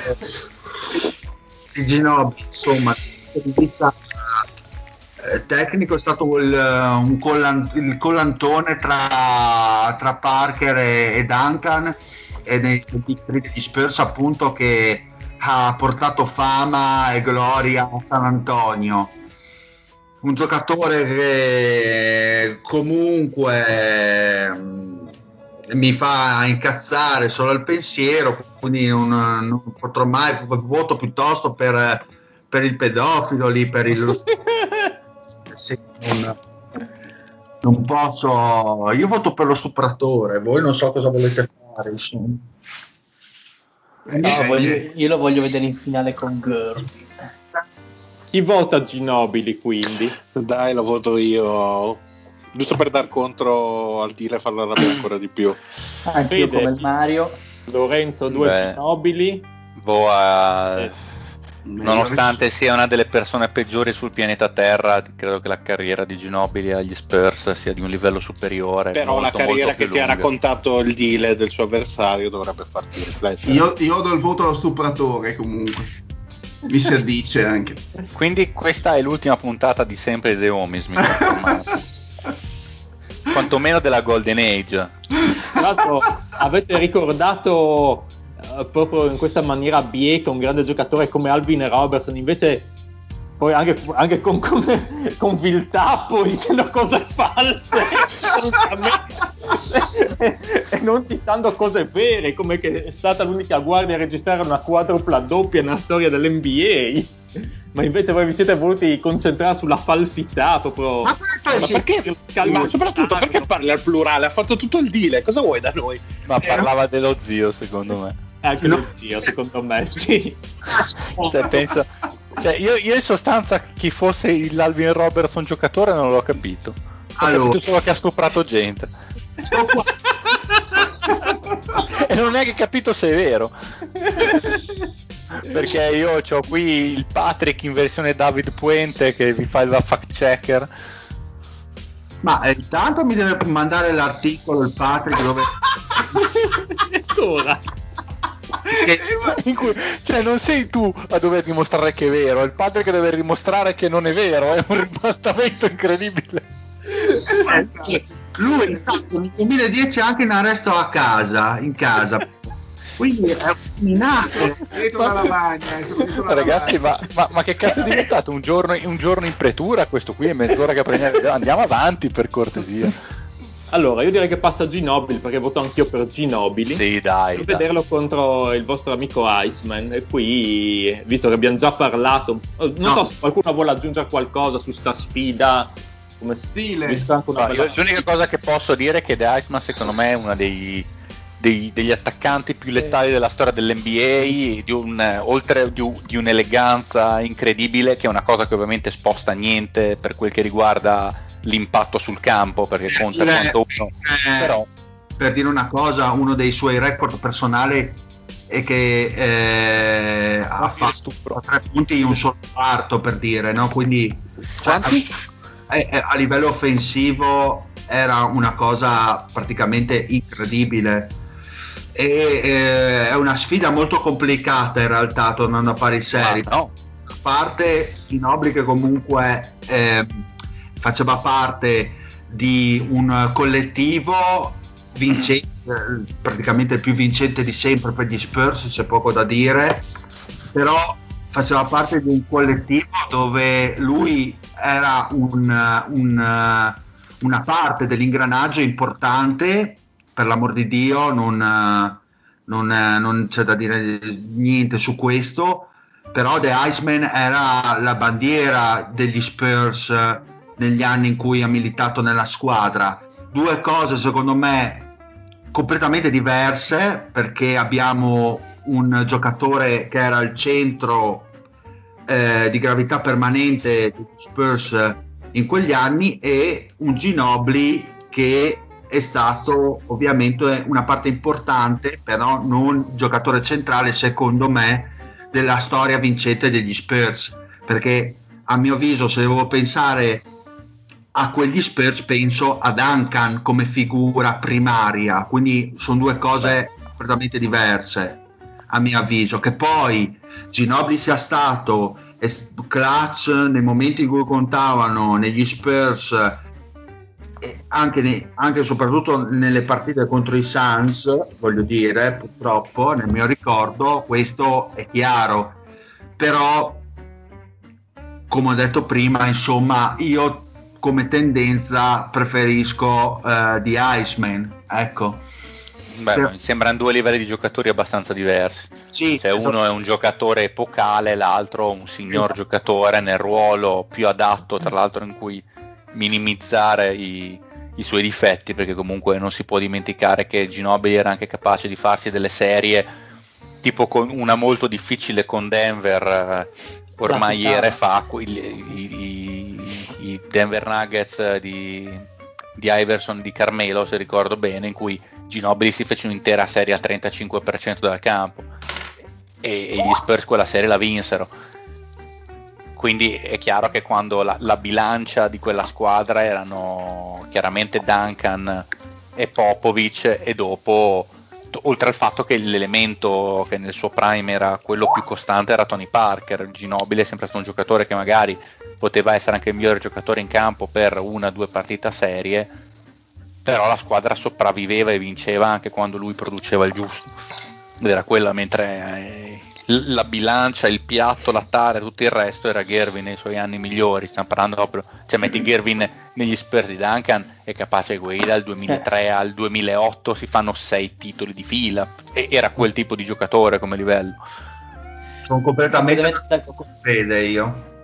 Anch'io, io ne faccio anche un discorso di, di rappresentazione delle epoche storiche, perché comunque mettere Ginobili in un quintetto in cui probabilmente ha, ha già Parker e probabilmente un altro, di cui sappiamo tutti chi sarà, mh, sarebbe un po' troppo sbilanciato verso quegli Spurs, invece comunque Gervin è il simbolo degli Spurs prima che diventassero gli Spurs avere una squadra un po' così, un po' ai margini della Lega, in cui lui faceva, eh, vinceva i titoli di capocannoniere, segnava in qualsiasi modo e, e niente, simbolo di quegli Spurs pre, pre-vittorie. Ma mm, sì, anch'io direi Jervin, anche se mi sembra un po' sottovalutato da questi discorsi Ginobili. Nel senso che è vero tutto, Jervin grandissimo a segnare, bla bla bla, eccetera, eccetera. Però secondo me Ginobili si è un po' sacrificato nel suo ruolo anche in quegli Spurs. Mm, e sono abbastanza in disaccordo. Ha trovato, ha trovato, la sua perfetta dimensione per quello che, che, che, doveva fare. Non gli si chiedeva di fare 25-10. Però diciamo che ha dimostrato il suo qui cestistico, quello sì, nel senso che in campo comunque era, eh, sapeva fare tante tante cose bene. Eh, Gervin era più un realizzatore. Ma anche tu, zio, ti ci metti. Ma che cazzo vuoi? Con Gervin. Ma, ma, ma chi cazzo ma, ma, chi, ma, chi è Gervin di, ma chi è Gervin di Soia? Ma che cazzo? Esatto, sì, è Gervin. È Gervin, Gervin Scotti, lo zio Gervin. Esatto. Il Gervigno. ma che, ma che malessere, ragazzi, ma porca puttana. Poi i puristi degli Spurs si arrabbiano. Eh, invece no, per quando dai cioè, ragazzi, mi, mi, sta, mi, fa, mi, state facendo salire l'agrimonia. Ah, Te la pianto in giardino la grimonia. che malessere. In generale direi che ci sta come mm. scelta. Sì. sì beh, un, un secondo me è abbastanza, abbastanza netta. Anche se... Io anche non me la se... vedo così netta. Secondo me dà quella dimensione Ginobili un po' più di, di collante, un po' più di difensore rispetto alla... Sì, sì, sì, beh, ma come più di collante... come una bestia, ma... Boh, non lo so, è, secondo me non è scontatissima, ecco, però sì, sono d'accordo col, col, con quello che dite voi su, su chi votare, ecco. Eh, guarda, Dile, io ho la netta impressione comunque che con uno come Duncan, che è il Bill Russell dell'epoca moderna, cioè, ne copre talmente tanti di difetti che fosse stato in una squadra normale potre, probabilmente Ginobili come giocatore aveva dei difetti che non sapevamo neanche di avere ma con può uno essere, quello essere. cioè io non oso immaginarmi uno come Gervin nel prime vicino a Duncan nel prime come sarebbe stato uno che offensivamente non lo potevi fermare perché Gervin non lo fermavi e tra l'altro era uno che non è, non è, che fosse uno che tirava 35 volte a partita, nel senso che lui si segnava tanto, tirava tanto, ma con eh, percentuali sempre eccellenti, sempre nel flow. Cioè, secondo me Gervin è uno che se avesse deciso, boh, io quest'anno ne faccio 38 di media, ne faceva 38 di media, perché era veramente instoppabile sì, Impre- sì. semplicemente impressionante. Beh, sì, avere, con, avere, uno come Duncan a fianco non oso immaginare quello che avrebbe potuto com- combinare. Poi Gervin anche per un discorso Poi, storico è stato il giocatore che più di tutti poi voglio dire, Gervin comunque è stato tre volte, come diceva prima Lorenzo, ehm, cannoniere miglior scorer della Lega e tre anni consecutivi e secondo me è un giocatore che ovviamente salta all'occhio per diciamo le statistiche di scoring però a mio avviso si sottovaluta il fatto che era un giocatore abbastanza completo come guardia. Non era oh, solo... tra l'altro si è fatto delle stagioni anche cioè, sopra i 5 assist addirittura anche sopra gli 8 assist anche se in NBA in NBA, ma anche nelle stagioni in cui faceva 33 punti, faceva più di 5 assist, c'era uno che sapeva passare la palla, era niente, niente, no scusate, sopra i 3 assist, non sopra sì. i 5 volevo dire, sì sì. sì, sì. No, belle, belle che mi l'avevo anche segnato e poi mi, mi rincoglionisco. È il vaccino, ragazzi. E, no, comunque era uno che sapeva assolutamente passare la palla. Io di partite di, di, San Antonio di quel periodo ne ho viste perché a me Gervin piace, piace tanto. A me personalmente è uno dei miei discreti pallini del, degli anni 80 e secondo me è uno che proprio in un flow offensivo ci sta sempre. I primi anni a San Antonio prendeva, prendeva anche 8 rimbalzi, eh, così per dire, eh, per una guardia, ok, che erano degli anni diversi, per l'amor di Dio, però era 6 e 7 e comunque riusciva a prendere così. Sì, era un giocatore molto completo a mio avviso, molto molto completo. Ginobili per, per quanto possa essere stato importante, come abbiamo detto tutti prima, eh, per le vittorie degli Spurs, non arriva al talento puro di Gervin, a mio avviso, seppur un giocatore con grandissimo QI cestistico e fondamentale nei momenti in cui la palla scottava agli Spurs. Bene, quindi si aggiunge, si aggiunge, lui a Tony Parker, mentre le, nel ruolo di tre abbiamo Leonard che se la vede con Bruce Bowen e Sean Elliott che se la vede con Mike Mitchell. Quindi Leonard, Bruce Bowen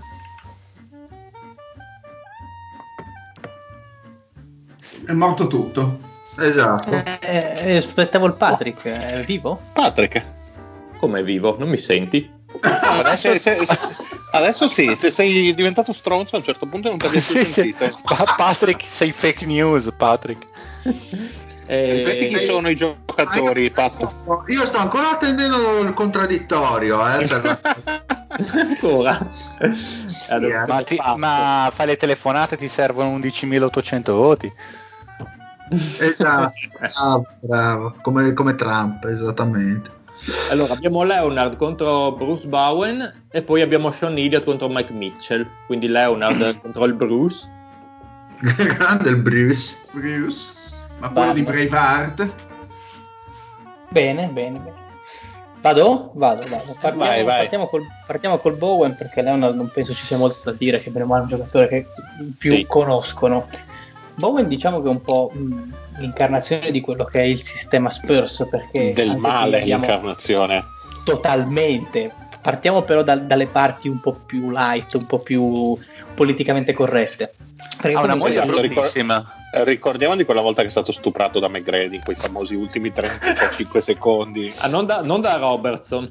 No, no. Su, Ma io, io pensavo da Robertson. Pro- su, su McGrady abbiamo le prove filmate non c'è il contraddittorio. il dealer è anche su Robertson e le dimostrerà in tribunale. è chiaro.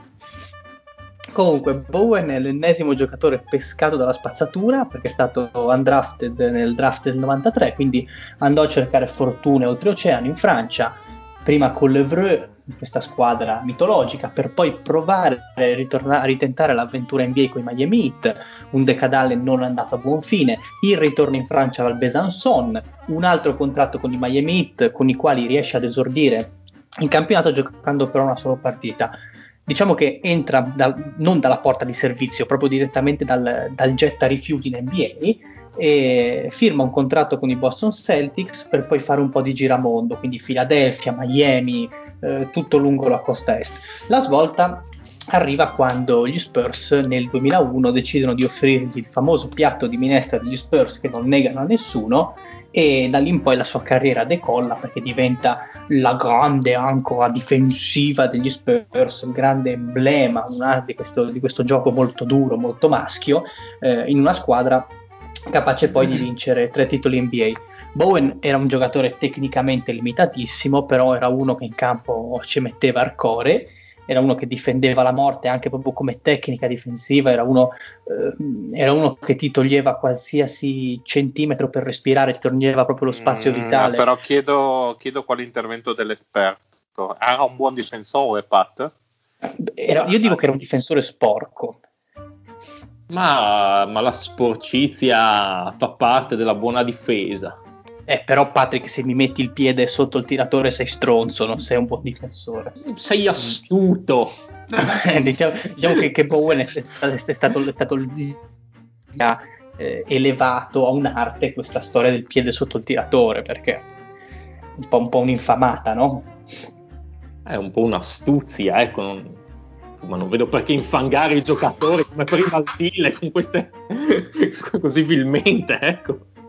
Comunque, difesa ai limiti del, del, concesso dalla NBA, vediamola così, comunque difesa molto fisica, prendeva letteralmente a botte i giocatori, è stato uno, uno, dei migliori, forse a marcare Kobe, si sono, hanno incrociato le armi diverse volte, non si può dire la stessa cosa di McGrady, come diceva giustamente Mario. Ma lui non si poteva fermare, che dobbiamo fare? Lui marcava anche, anche Novitsky nelle serie con, uh, con Dallas.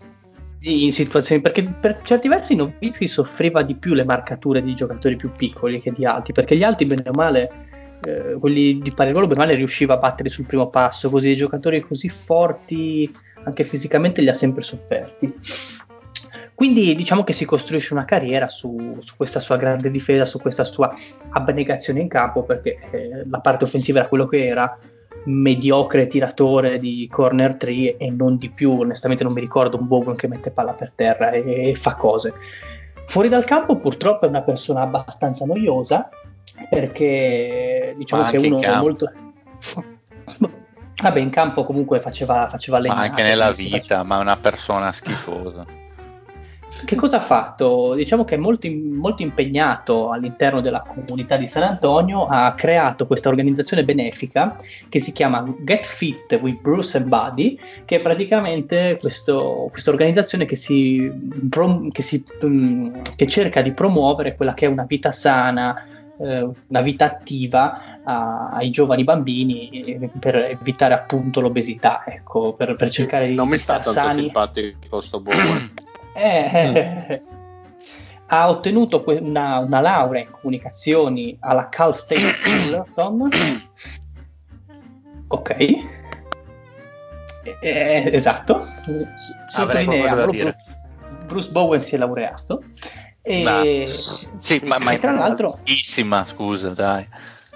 E tra l'altro fa, tiene anche delle lezioni, teneva anche, eh, teneva anche delle, delle, lezioni all'Università del Texas at San Antonio. Ha lavorato per qualche tempo come analista di ESPN, perché bene o male facendo questo giochino tutti diventano analisti di ESPN, è una cosa, una cosa incredibile, non so eh, come facciano. E diciamo che l'ultimo highlights della, della sua carriera, della, l'ultima volta che se ne è sentito parlare è stato durante lo scambio di Kawhi Leonard a Toronto, dur- un periodo nel quale Bruce Bowen aveva, aveva molto criticato il Kawhi, accusandolo ecco, di aver tradito la patria, di aver tradito il sistema Spurs e tutte, tutte quelle cose lì. Basta, eh, non, non, c'è nient'altro da dire del personaggio. Sul Kawhi, vabbè, eh, cosa, cosa, dobbiamo dire? Beh, ma lo conoscono tutti. Sì, sublimazione un po' di quella che è l'abilità degli Spurs di sviluppare i giocatori, di rimestare tra i tre rifiuti bravissimo lui ad aggiungere quel pezzettino in più ogni anno. Eh, ecco, se magari il Fede ha voglia 5 secondi di spiegarci perché non gli piace il kawaii, che gliel'ho sempre sentito dire, ma forse non ho mai capito bene fino in fondo. Sì. Ah, non no, ti piace? Non è vero, no, no, a me piace. Ah, allora, forse mi, io, io mi sono sempre, ho sempre questa immagine di te che comunque non sei un grande fan del kawaii. No, allora mi, mi sbaglio io. Comunque, io no, no, a me come, come giocatore, no, sei un grande fan. Cioè, no, ma, ma forse po- posso... Kawaii, poi magari uno può sopravvalutarlo, sottovalutarlo. No, io, io, mi, io, mi, ricordo che, che, che, comunque non era, non era un No, magari in un contesto, anzi, se ti aiuti, che, che, magari in un determinato contesto ho detto determinate cose, anzi, se, se per caso ti ricordi specificatamente. In eh, io, io, questi, ho questa immagine che dici, ma io Kawaii non sono un grande fan, eccetera, ma probabilmente mi, mi sono fatto un trip. No, anche perché tra l'altro mi, mi pare che diversi mesi fa, quando avevamo fatto un articolo articolo su, quel, su ciò che, sui giocatori che per noi incarnavano le nostre di pallacanestro, io tra i miei avevo messo Kawhi. E allora vedi che mi ricordo male, ho detto una cazzata. Che per me no, Kawhi secondo me è un grandissimo giocatore perché secondo me i giocatori costruiti che arrivano a quel livello per me sono degni di una grandissima ammirazione perché si vede proprio che si, si è fatto un culo incredibile perché niente di ciò che fa sul campo di pallacanestro è naturale nel senso del termine. Esatto, è cioè, proprio sì. quello che a me non cioè non è istintivo, cioè lo vedi che No, no, no, assolutamente, però per me è degno di questo. È, ver- è verissimo, è ver- ma, ma, quando lui si prende tutti i suoi tiri dalla media, lo vedi proprio che è una cosa che lui ha provato riprovato riprovato allo sfinimento e vedi quasi che sta pensando, solo che lo fa a una velocità tale che poi funziona e poi ha un fisico straordinario, ovviamente. Non, non ha niente della naturalezza che poteva avere un McGrady che leggeva sul momento Esatto. Quello, quello comunque, è evidente. evidente. Di, di Kawhi comunque la prima parte degli Spurs è MVP delle finali praticamente cancellando LeBron E, onestamente, E- però, io, e- sapete e cosa adesso, dico? Adesso, non- cioè, adesso ne sta girando dall'altra parte, eh, Sì, Bartolucci. vabbè, così si, si fa un po' di, si fa un po' di che pepe, no? politica. Che mi impazz- impazzisce il deal. Eh, no, sto cercando di riacquisire i favori dei tifosi Spurs, che anche loro votano, anche, anche i tifosi Spurs Sì, votano. beh, e, e lo fai tessendo le lodi del, del figlio che li ha traditi, sbagli tutto. In effetti, in effetti sono stato poco accorto, hai ragione. E infatti riprendo, riprendo i voti votando il Bruce Bowen, perché, perché. Ma come? sei, sei un grande, Ma sei un Perché sì, perché, perché il Kawhi è un traditore. Ma sei un sei buon cialtrone. sagapane, è incredibile. Ti stimo, mi piace. Voi fate passare il Kawhi? Sì. Guarda, io te lo, Sì, te ma lo- il kawaii quello della, della nostra chat Telegram. Guarda. Kawaii guarda, te lo stavo per far vedere in cam chi avrei votato io, ma è appena scappato. Il tattone. Eh, il ovviamente. Jason Tattone. il Jason Tattone, ma è app- appena sentito che Kawhi era un grande giocatore ha voluto andarsene perché l'ho addestrato bene. No, beh, comunque Beh. parliamo di niente. Avanti siano Kawhi, di andare, sì, sì. Tutta cioè. la Va vita. bene, va bene, va bene, va bene. Sean Elliott contro secondo. Mike Mitchell. Mike Mi- partiamo E con Sean Mike Elliott. Mitchell. Sì. Mike Ah, Mitchell comunque Una cosa velocissima da dire su Sean Elliott, il più grande momento della sua carriera è che ha preso un canestro da, da bagatta negli, a fine anni 90. È vero, è è vero. una nel- grandissima umiliazione. Allora, io non tollero che vengano dette certe parole nel podcast, quindi il prossimo che dice bagatta verrà bannato per sempre. Bagatta. Sei fuori, zio. Via. Sei fuori, per te il sogno finisce e qua. fini- finisce qua. e l'ha proprio mandato via. Eh, Cialtrone. Mitchell, Mike Mitchell, giocatore degli Spurs dall'81 all'87, comunque una, una small forward abbastanza interessante. Agli Spurs autore di 19 punti per partita, 5 rimbalzi e un assist con un degnissimo quasi 50% dal campo, quindi delle cifre molto in linea. È riuscito a fare anche uno star nel- nell'81 e è stato l'unico giocatore a riuscire a battere Gervin in squadra per, per punti segnati in una stagione. Quindi se Gervin non ha vinto il titolo di capocannoniere degli Spurs per un anno è stato grazie a questo, a questo Mike Mitchell. Ma Con 20, eh, ha battuto Gervin, ma ha battuto anche Gervin. No, no, Ge- no, Ge- Gervin no, Gervin era, era, era Uber, era fuori Cazzo, categoria. no- adesso non riesco a togliermi dalla testa i- quegli insetti che camminano sull'acqua, tipo i gerridi o come si chiamano. È arrivato quasi a 10.000 punti con, eh, con San Antonio, infatti è il settimo giocatore per punti segnati nella franchigia, quindi una macchina da canestri, non un buon difensore e Mitchell, i più, più attenti e più bravi, se lo ricorderanno per aver anche svernato in Italia, a Brescia, a Napoli e poi anche in Israele, per poi ritornare alla Reggiana. Eh, onestamente, per quanto sia un giocatore di statistiche molto interessanti, così mi sembra abbastanza secondario rispetto al suo, eh, al suo posto in questo giochino che è Sean Elliott. Quindi, se voi avete qualcosa da dire, questo Mike Mitchell, io, lo bollirei già subito e ce lo togliamo per poi parlare di Sean Elliott. Va bene, io sono d'accordo. non- Perfetto, mi, mi piace. sembra il Quindi, migliore dei due, a me Elliott. quindi Sean Elliott contro Kawhi Leonard. Sì, se va bene a tutti. Allora, Sean Elliott è un giocatore abbastanza interessante perché ha un record abbastanza, così, eh, abbastanza particolare perché è stato il primo giocatore in assoluto a tornare in campo in seguito a un trapianto di reni. Lui aveva questo- questa malattia, questa glomerulosclerosi che gli causava insufficienza renale e ipertensione sistemica, che era la stessa malattia che ha avuto Alonso Morning, che lo costrinse nell'estate del 99, quindi subito dopo aver vinto il titolo, a fare questa operazione. Rientra nel marzo del 2000 per le ultime 20 gare circa di campionato. Esordisce contro gli Hawks, mette a segno anche questa schiacciata, una schiacciata normalissima, che però fa crollare lo stadio con urla, grida, come se avessero vinto la finale dei mondiali, una roba, una roba senza senso. Comunque, eh, Elliott poi ufficializzerà il suo ritiro nel, 2020 nel 2001, un anno dopo, quindi senza, senza, senza, troppe, senza troppa enfasi. È un giocatore che comunque è stato importante, è stato molto legato alla storia degli Spurs in cui giocò in due stint, in due stint diversi. Non fece delle cifre così interessanti come, come, magari Mitchell, però comunque 14 punti, 4 rimbalzi e, e 2 assist, scondite da uno Star Game e, e il, il, primato nella classifica all time per i tiri da 3 punti degli Spurs. Maglia ritirata, quindi abbastanza, abbastanza un'icona nel, nel 2005. Uh, Sean Elliott diciamo che ha fatto eh, è stato un po' il simbolo degli Spurs nel periodo a cavallo tra uh, Gervin e Duncan perché comunque insieme a Robinson ha avuto le chiavi della squadra fin dal primo anno da rookie perché i due entrarono in NBA contemporaneamente uh, Sean Elliott venne scelto con la, con la pick numero 3 nell'89 e sappiamo tutti la storia di David Robinson, poi la prenderemo dopo, del perché arrivò in NBA con due anni di ritardo.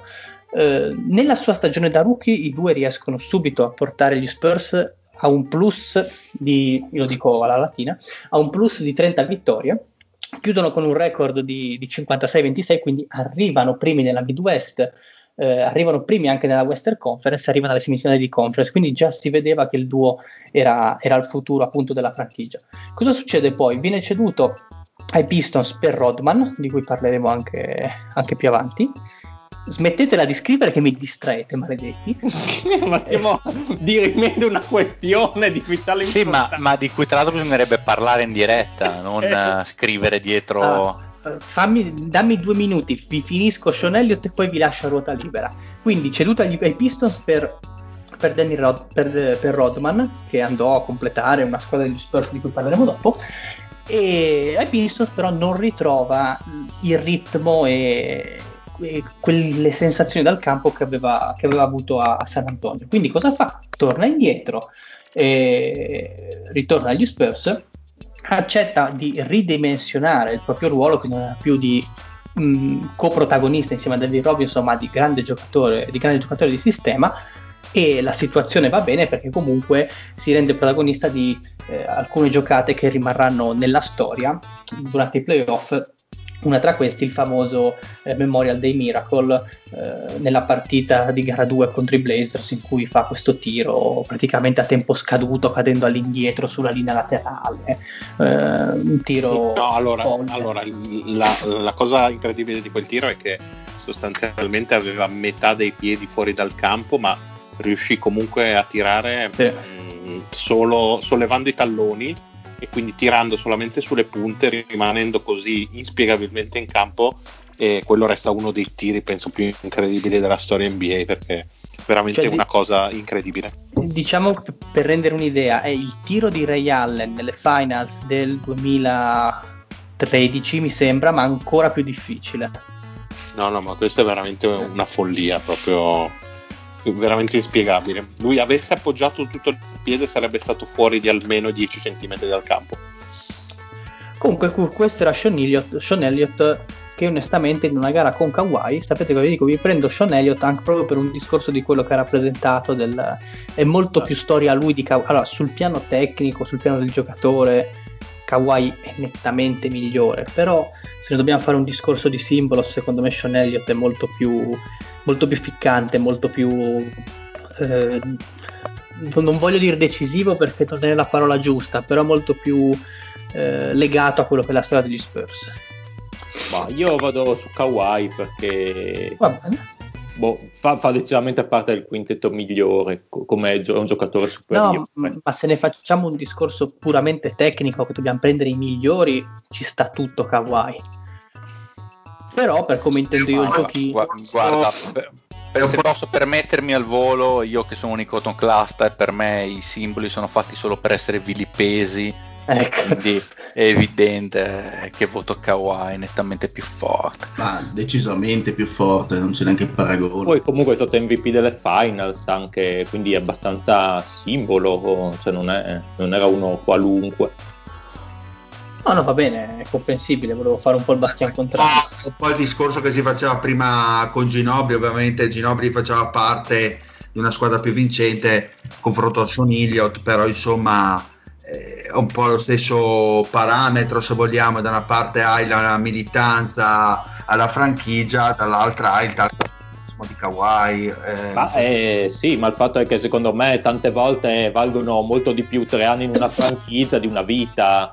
Nel senso, prendi Toronto Raptors, vale più quell'anno di Kawhi di, di- di- di- di- di- di quanti anni può aver fatto Vince Carter, se vai a vedere come risultati e come ciò che ha portato quel singolo anno di Kawhi. Secondo me. Voglio dire, nel nostro giochino tante volte ci siamo trovati a fare questo tipo di sfide dove da una, da una parte c'hai magari una bandiera e dall'altra parte c'hai il talento anche di un paio di annate però di assoluto, di assoluto livello quindi è abbastanza un leitmotiv nel nostro nel giochino insomma ma io- Eh, sì, qua- sì, anche un- vai comunque io Mm.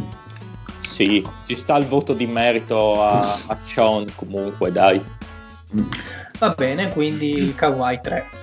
Bene, poi abbiamo con le Power 4 Voglio fare una parentesi che mi so, siccome sono stato accusato di fare delle fake news del mio podcast, voglio sbugiardare queste cose perché il, eh, il signor Roberts o comunque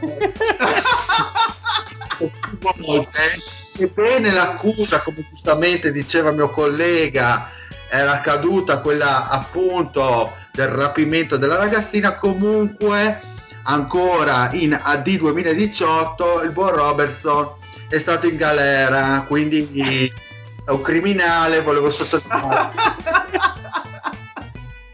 Ho letto diversi articoli. Mi ammazzi il Patrick. il deal poi fa dice fake news fa fa accuse Sì, a- ma le- fa, della, fa fa. della- fa dell'approssimazione invece Bene, passiamo alle PF con Duncan che se la vede contro Rodman e Larry Cannon che se la vede contro Terry Cummings. Quindi, vabbè, possiamo iniziare con Duncan Rodman. Ma- ma chi cazzo è Duncan Rodman? Io sulle PF avrei una honorable mention. ah, prego. Uh, a minchiadura. No, vabbè, diciamo che il Patrick ha eh, diciamo glissato clamorosamente su una figura fondamentale del basket. eh, No, del allora, basket diciamo la verità, siccome rischiava di vincere, non voleva fare ombra alla stella assoluta della storia che è Duncan, ma siccome anche Duncan avrebbe dovuto farsi da parte dinanzi a colui che stai per nominare, il Pat per le buone relazioni con tutto un po' l'ambiente di casa Spurs ha deciso di fare questa mossa molto democristiana. Stiamo parlando esatto di Mark Iavaroni, campione NBA nel 1983 con i Philadelphia 76ers, alla grande di un'intelligenza sopraffina, una capacità di leggere il gioco superiore non solo alla E- media ma anche E dei tratti somatici Ma anche- molto, molto familiari. Sì, va bene, ma questo è perché appunto come diceva è molto lombrosiana come cosa, no? tratti somatici. Ma vogliamo dire che ovviamente il bello tende a rispecchiare certe forme. Eh, bravissimo, potevo Quelle dirla perfette. meglio. Comunque, icona dei Philadelphia 76er dell'82-84, e poi ha portato la sua esperienza eh, agli Spurs per 3 o 4 anni. Per 3 anni ha permesso a Gervin di diventare Gervin, e solo grazie a lui gli Spurs poterono andare a prendere David Robinson, Duncan e creare la dinastia. Quindi è stata un po' la pietra miliare di tutto quello che abbiamo noi adesso. Mark Iavaroni, segnatevelo. Ma tra l'altro avevo letto che se non sbaglio Donatello in realtà il David voleva chiamarlo Mark, poi lo costrinsero i pot- i poteri forti a cambiare nome. in Sì, lo Donatello, Stato in Donatello Iavaroni sì. si chiama lo così Stato adesso. Pontificio voleva, voleva sempre no, queste- questi riferimenti biblici. Mark non, eh, non c'è obiettivamente nella Bibbia, quindi sono, hanno, hanno Però- girato, però, però- l'ispirazione No, è c'è- quella. c'è il Vangelo secondo Mark Io l'unico Mark che rispetto è Mark E Anthony. Landers. No, Mark Anthony, l'unica persona che rispetto dal nome Mark Renton. E Mark Caltagirone, scusa? Ma quello non esisteva. Comunque, Come- eh, grazie per come, il mio momento come le accu- come le accuse di pedofilia del...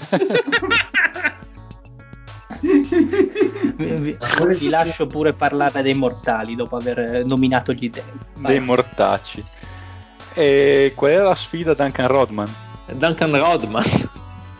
Grandissimo giocatore Duncan Rodman. Contro chi? Contro No. chi è? Avevo capito veramente Duncan Rodman io. cos'è? Co- co- co- cos'è? Oh, chi gioca sta- stasera alla parete di calcio? Austria-Polonia. Ah, e contro chi? Contro Dennis Au- Tim. Austro-Ungheria era. anche, anche, anche. Contro Dennis Tim.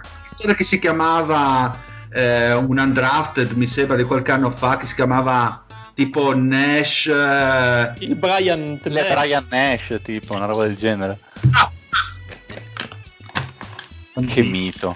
Ma es- esisterà pure un Duncan Rodman nella storia dell'NBA? Dai, non può non esistere. Adesso googliamo Duncan Rodman se esiste un uomo con questo nome. E se ha precedenti penali soprattutto. È stato condannato per pedofilia, anche lui. Attivatore di agrimonia, chi può dirlo? Ah, c'è, c'è un Duncan Rodman su Twitter. C'ha una faccia da, da slavo che le ha prese dure. Bellissimo. Ma esiste Duncan Rodman? eh? Vabbè, non è un nome. Cioè, cioè, non è mica chiamato. Ma non, a- non nel basket. No, Peccato. non è- ma non importa, non importa. Comunque, eh, partiamo da Tim Duncan che sul quale, guarda, non, non mi soffermo neanche particolarmente sul, sul lato cestistico perché penso sia un personaggio talmente conosciuto da tutti noi. Sì, tutti e due direi. Eh, esatto, ma infatti Non serve spenderci grandi Eh, parole. non che- serve spenderci en- enormi parole. Comunque, ti- di, di Tim Duncan si può dire che, come dicevo prima, è sostanzialmente il Bill Russell dei nostri giorni, un giocatore che non è mai interessato particolarmente delle sue statistiche, gli interessava, penso, più di qualunque giocatore negli ultimi 50 anni, più della vittoria della squadra che del suo successo individuale ed è stato sicuramente il giocatore su cui è stato più facile costruire una squadra da titolo di cui tutti noi abbiamo memoria in, in buona sostanza per appunto il suo non avere mai avuto problemi con nessuno spogliatoio persona che ha sempre parlato poco ma davanti ai riflettori ma che poi invece tutti i giocatori tutti i compagni hanno detto no ma guardate che poi in spogliatoio lui parla scherza fa spogliatoio con tutti era sempre pronto a dare una mano a chiunque avesse giocato male che cazzo sta succedendo là dietro Che cosa? questa- no, senti- io sento qualcuno che sta facendo dei bordelli incredibili. Questo è chiaramente lo Mario? gioco alla lavastoviglie. No, no, no, no, sono in camera di mio figlio, quindi sono... Allora- Ma allora- cosa, fa- allora cosa fai false accuse che ero mutato da 40 minuti che stavo leggendo un fumetto? Ma sei proprio, sei proprio un padre. No, per dire comunque tornando al detto Ginobili ricordava che un- una volta dopo una partita di merda come le aveva spesso solo che sono sempre dimenticate eh, Duncan eh, lo chiamò in continuazione al telefono in, in albergo finché non lo costrinse ad uscire sostanzialmente per poi parlare e riuscire a togliergli un po' di pressione di dosso. Come sappiamo Duncan non era sempre stato destinato al basket, lui doveva essere un grande nuotatore dei 400 metri stile libero, solo che poi eh, dopo che un, un uragano, l'uragano Ugo devasta- devastò le isole Vergini, il- gli allenamenti della squadra erano stati programmati nell'Oceano Atlantico, ma per la fobia incredibile per gli squali, Duncan smise sostanzialmente di, di allenarsi e disse, boh, do- dov'è che non ci sono le squali? Tendenzialmente sul parquet mi alleno lì e direi che ne abbiamo giovati, giovato tutti. Da ricordare che uno di quelli che ha finito il, il college, l'aveva fatto perché l'aveva promesso alla madre che venne a mancare quando aveva solo 14 anni e una delle ultime cose che lei volle, che lui promise prima che lei venisse a mancare, era appunto che avrebbe finito la scuola e avrebbe preso sostanzialmente la, la laurea. E, mm, lui ha preso il numero 21 per via di un altro di, di un, ehm, di un giocatore che è tale Ricky Lowry che giocava con lui al college che lui accarita tantissimo perché gli ha spiegato tantissime cose su, della pallacanestro era uno che non, non è mai riuscito ad arrivare in NBA era la point guard della sua università che per Duncan è stato assolutamente fondamentale nella, nella sua formazione, quindi ha preso il 21 per, per, render, per rendergli merito. Ah, questo non lo sapevo. Eh, tra l'altro non è l'unico Duncan di successo della famiglia, perché a parte ovviamente le sorelle che sono ottime nuotatrici, suo fratello Scott Duncan ha vinto 10 Emmy Award. Ah, ma come? Eh, è sì. vero, mai sentito. Ma chi è Scott Duncan? Ma tra l'altro, il bello è che cerchi- se cerchi Scott Duncan e basta, trovi tutti tranne lui. Devi cercare Scott Duncan Emmy Award e a quel punto vedi quest'uomo super rasta, incredibile. Ma come su? Cioè, proprio. Ma... Cioè, Ah, per questo sì. che poi Duncan da ritirata ha preso la deriva hippie, così Yeah. che diventa. Eh sì, ah, guarda, guarda i capelli di Scott Duncan, sono uguali a quelli di... Sono, anzi, sono la versione Super Saiyan di quelli che usa Team Duncan negli ultimi anni. Mega, mega rastomane incredibile. Sì. E... Oh, yeah. È, una- è- è un grandissimo amante di Dungeons and Dragons e per questo ovviamente se, se potevo avere qualunque altro motivo per amare Team Duncan questa è la, è la, è la goccia per quanto mi riguarda la ciliegina sulla torta tra l'altro il sottoscritto quando giocava nei suoi gloriosissimi anni di CSI usava il numero 21 proprio in onore di Team Duncan e non il numero 1 di Tracy McGrady giusto per darvi l'idea e il buon Tim Duncan a tutt'oggi è proprietario di un negozio che si chiama Blackjack Speed Shop, che è un negozio specializzato in aerografie per, eh, per macchine. Quindi Mm. fa customizzazioni di, di macchine un po' alla, alla Need for Speed per capirci. È una, è una bella cosa carina che ho trovato che ho letto che una volta ha pagato 100 dollari a Brent Berry perché lui, perché lui desse un bacio a David Stern durante la, la cerimonia per la consegna degli anelli del, del 2005. Vabbè, ma Eh, che Brandari la fa. taccagno 100 dollari. Eh, ho capito, però anche Brent Berry si è venuto poco, eh.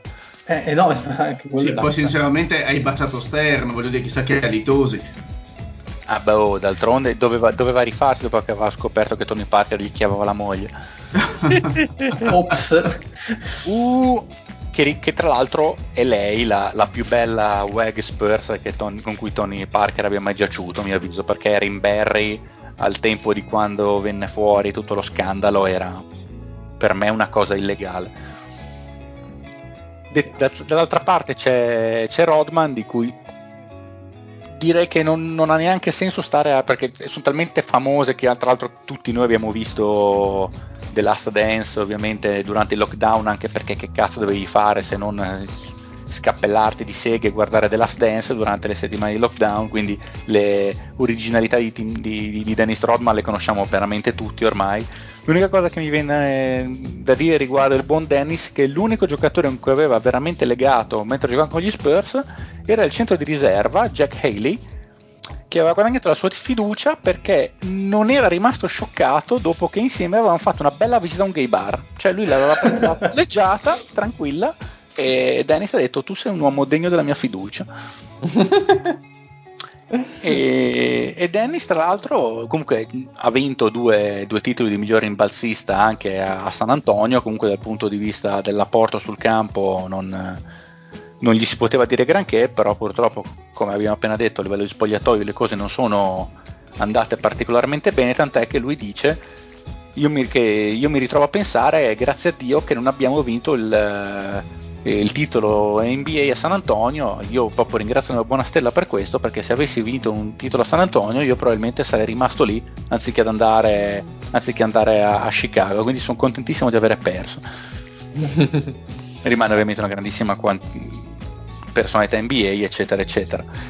Bene, Beh, possiamo direi- passare oltre perché Possiamo passare, sì. Tanto Rodman ha perso nel giochino dei Bulls, ha perso nel giochino dei, dei Pistons e perde anche in questo, Ma giustamente. Rodman non ha giochino perso della nel vita. giochino dei Bulls, non ce l'hai neanche messo. Eh, esatto.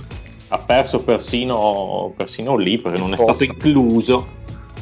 Sì, queste- quella è stata tra l'altro una delle più grosse patriccate che tu abbia mai fatto, veramente una Vabbè, furerata No, incredibile. pro- proprio il giochino de- de- di Chicago non, non esiste, con anche Kukoc, eh, tutta la storia. Eh, i 25 di media di Kukoc, che probabilmente era quello della Dynasty, il Kukoc, c'era 25 di media. Probabilmente sì. Cioè, l'angelo, sono- l'angelo Miranda. Gli altri due sono Cannon e Cummings. Allora, il buon. Eh, no, il, Larry Keenan è un signor giocatore in realtà. Signor gioca- anche, anche il Cummings ci mancherebbe, però il, il Keenan me lo sono spizzato un attimo, lo conoscevo poco e questo è davvero un, un, eh, un bel giocatore comunque, si è fatto. Eh, 4 anni agli Spurs, comunque sostanzialmente 21 e 10 di media, quindi col 50% dal campo, quindi assolutamente cifre di tutto rispetto. Ha partecipato al primo slam dunk contest della storia delle, in NBA, che lui è stato in NBA, ovviamente non particolare fantasia nelle schiacciate, però andare su andava su, dotato sicuramente di grande atletismo. E aveva un tiro sospensione veramente fantastico, non era un giocatore di particolare violenza fisica, diciamo, non era quello che faceva tantissime spallate, non era una di quelle alla forti tutto muscoli e cattiveria, no? Era uno che giocava abbastanza di finezza a livello offensivo. Davvero sono rimasto abbastanza stupito di, di, di, vedere perché non me lo ricordavo, non lo conoscevo abbastanza bene. Che aveva davvero un tiro in sospensione girandosi sulla spalla destra, spalla sinistra, da, mh, arresto e tiri in palleggio. Davvero sicuramente la sua go-to move perché la maggior parte dei suoi tiri, dei suoi canestri venivano assolutamente da lì, oltre a essere un più che discreto passatore per il ruolo. E, e la cosa più interessante che ho trovato post carriera NBA è che si è convertito all'Islam dopo la sua carriera NBA. E sti cazzi, io ve la metto lì, però tant'è. Dall'altra parte abbiamo il, il buon Terenzio sto sborrando, il Terry Cummings, che ha giocato a San Antonio dal 90 al 95 dove ha dato oggettivamente il suo meglio eh, all'inizio dove fece una bella stagione da oltre 20 punti di media. Comunque lui signor giocatore anche prima a Milwaukee ma anche veramente giocatore di livello Peccato che poi, nonché lo star, eh, due volte al Milwaukee, purtroppo durante un pick up game in estate si è sbranato il ginocchio, gli è partito il, eh, l'ACL e come ben sappiamo ai tempi era difficile tornare come prima dopo un infortunio del genere, infatti già iniziava a essere un giocatore un po' declinante, aveva 30 anni quando si è infortunato ed è passato da 17 punti di media a non averne mai fatti più di 8 dopo, infatti era comunque uno dei giocatori più importanti di San Antonio Spurs inizio anni 90 che comunque erano già una signora squadra, una squadra che vinceva più di 50 partite, fino a essere eh, assolutamente un comprimario poi invece dei, dei grandi Spurs di, di, metà anni 90. E, mm, interessante il fatto che lui tra l'altro era un pastore protestante ufficiale e ho scoperto che lavora nell'industria della musica dal 1981 e ha registrato una canzone di Natale nell'89 con David Robinson. Bibbia. che non ho trovato e, e vorrei, no, vorrei, non l'ho trovata, sarei molto curioso di sentirla. Ma se la trovo ve la faccio sentire, pro- probabilmente se la facciamo sentire al Dile fa la fine dell'Alvin Robertson. Detto questo, secondo me tra i due c'è assolutamente una mia preferenza per il buon Larry Keenan che ha giocato qualche stagione in meno, però alla fine di stagione veramente di livello Cummings ne ha fatta una a San Antonio, mentre Keenan era veramente un bel giocatore. Sì, sono d'accordo e poi Cummings ha avuto le sue annate migli- migliori ai Bucks fondamentalmente, sì, sì. mentre Keenan ha avuto le annate migliori a San Antonio. Nel... Quindi boh, mi sembra abbastanza... Cioè, magari due giocatori anche, anche, di uguale livello poi nel loro apice, però nel, nel, nel, nel, contesto di San Antonio mi sembra che Larry abbia dato di più. Eh sì. Quindi io direi di andare con Larry contro Team e vabbè. E vabbè, dai, cioè, bello. Va su Duncan, bello. Li abbiamo, li abbiamo presentati prima, a posto così, cioè, migliore PF della storia, migliore 10, tra i migliori 10 giocatori di sempre. Big, uh, big ciaone. Vorrei sapere dal Dile se ha per caso qualche Ma notizia scabrosa sui giocatori. Anche tra i migliori 5, Duncan. Possibile, possibile, no, no, ci sta. tra i 10 non si sbaglia. Tra i 10 non si sbaglia, direi sì. Tra, tra i primi 5 uno ha tutto il materiale per poterne, per poterne parlare, secondo me. E Sono d'accordo. Finiamo coi centri, allora con un altro, vabbè, mh, Davide Robinson che se la vede contro Tiago Splitter e qui No. ci sono dubbi su chi vince per me. Beh, l'highlights di Tiago, la stoppata di LeBron. La Ma- staffata Davide Robinson. Madonna. E poi c'è la Marcus Aldridge, il più recente fra in questo, in questo giochino, e Artis Gilmore, che è il solito perdente che abbiamo. Eh, eh, Robinson, vabbè, Tiago Splitter, mi sembra che sia lo zio, non so cosa ci sia da dire di granché su Tiago Splitter, Infatti, infatti è morto lo zio. Sarà addormentato.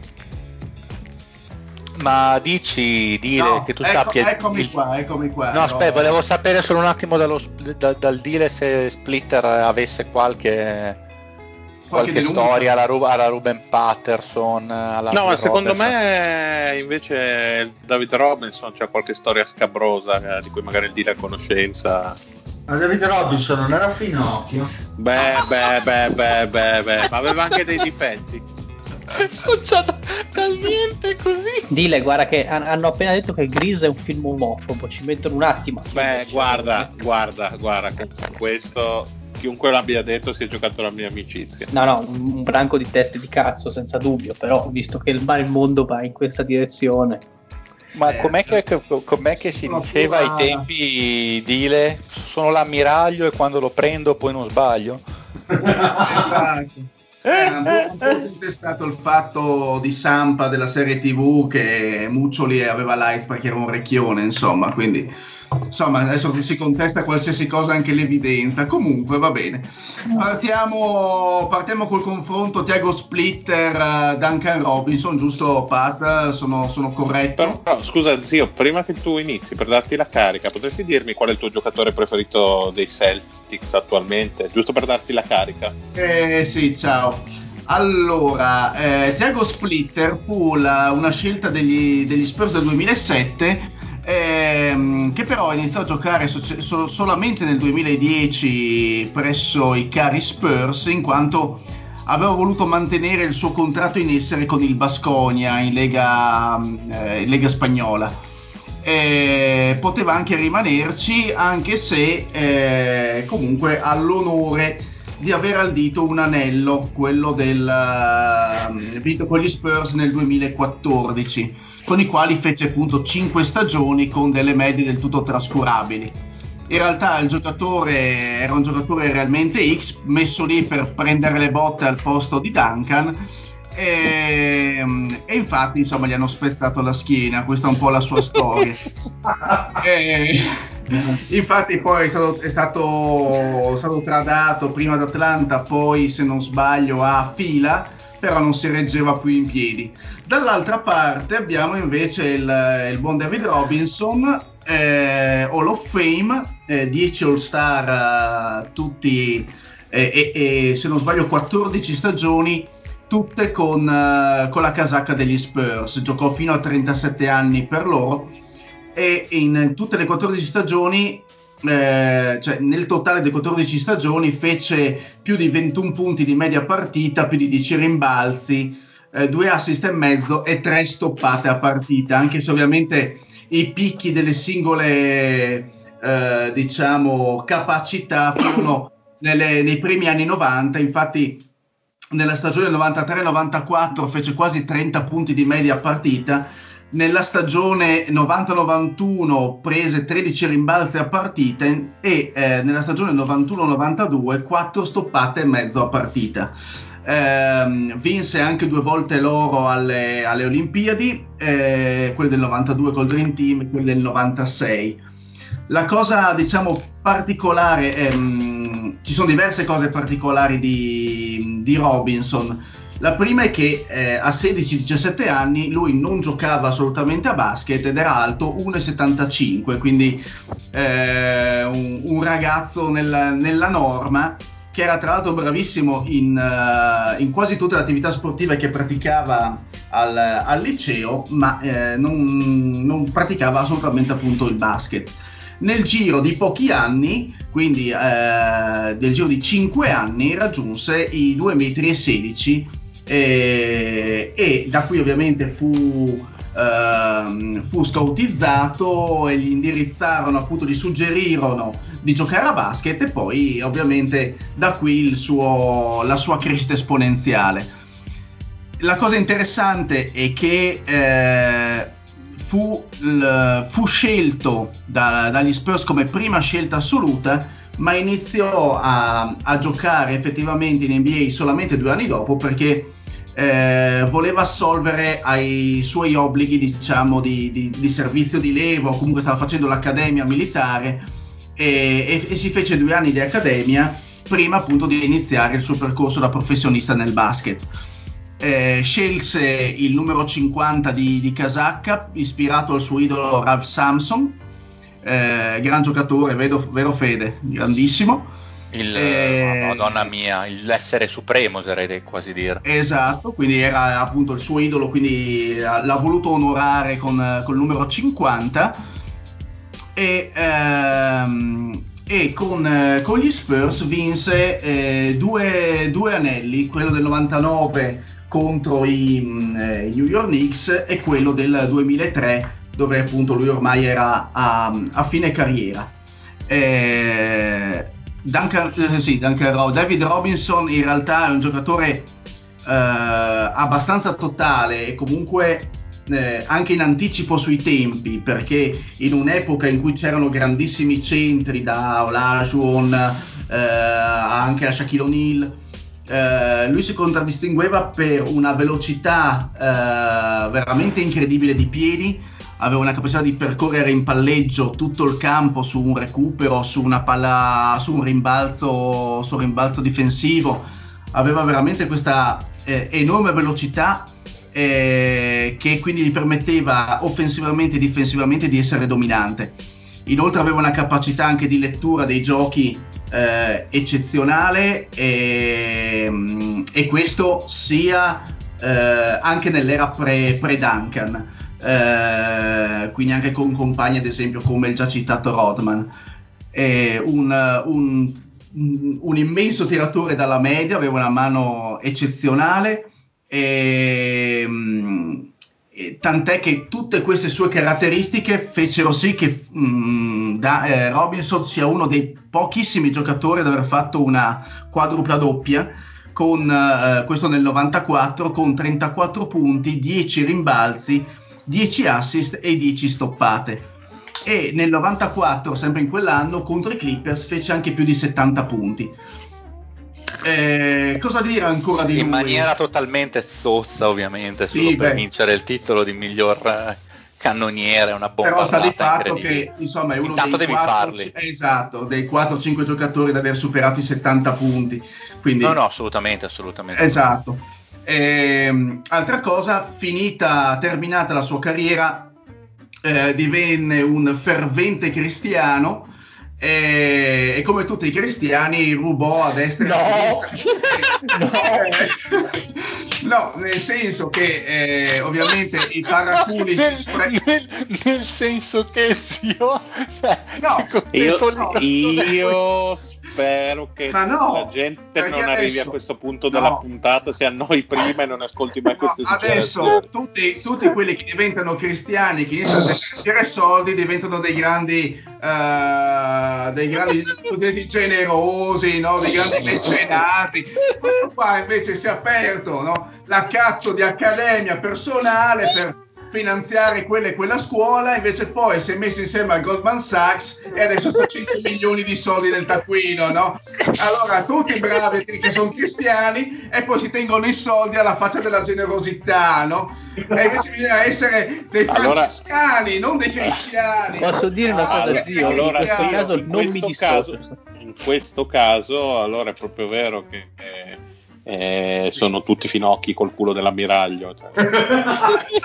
ma, ma, quindi, ma, quindi, zio, tu non è che parlavi di tutti i cristiani, ma era, la tua era una forte critica a No, chi a manca coloro- di coerenza e non recepisce correttamente, si approfitta del messaggio il messaggio esatto, perché il messaggio cristiano è un messaggio di generosità, di altruismo, e invece il buon Robinson, per l'amor di Dio, dopo i suoi studi, i suoi master e i suoi agganci politici, eh, è riuscito, grazie alla Carver Academy, a mettere da parte eh, con la Goldman Sachs circa 100 milioni di dollari nel proprio fondo. Mamma Che mia, ma certo- quanto livore che c'è di in zona certo- che di, cer- cioè? che di certo non ha donato ai poveri della comunità. Comunque sta di fatto che a parte questa piccola analisi, Allora, a parte che io ho visto dei filmati Sì. di Robinson a Natale che andava a distribuire i pasti ai più bisognosi. E Eh, Devi- Sì, ma i bisognosi un della chilo- Goldman Sachs. Un, chi- un chilo di pasta quanto ti costa adesso? I 100 milioni di Sì, è facile. Beh, guarda che è caro il verano eh, al giorno d'oggi. Non so se tu vai mai a fare la spesa, ma insomma. Sì, Ma poi si usi la pasta integrale. Sarà stata la pasta del discount che costa un cazzo, no? Comunque sta di fatto che tra La ovviamente pasta ta- del capitano. Questa era bella, Fede, era proprio pasta del capitano. Avrà rubato persino la pasta, sto qua.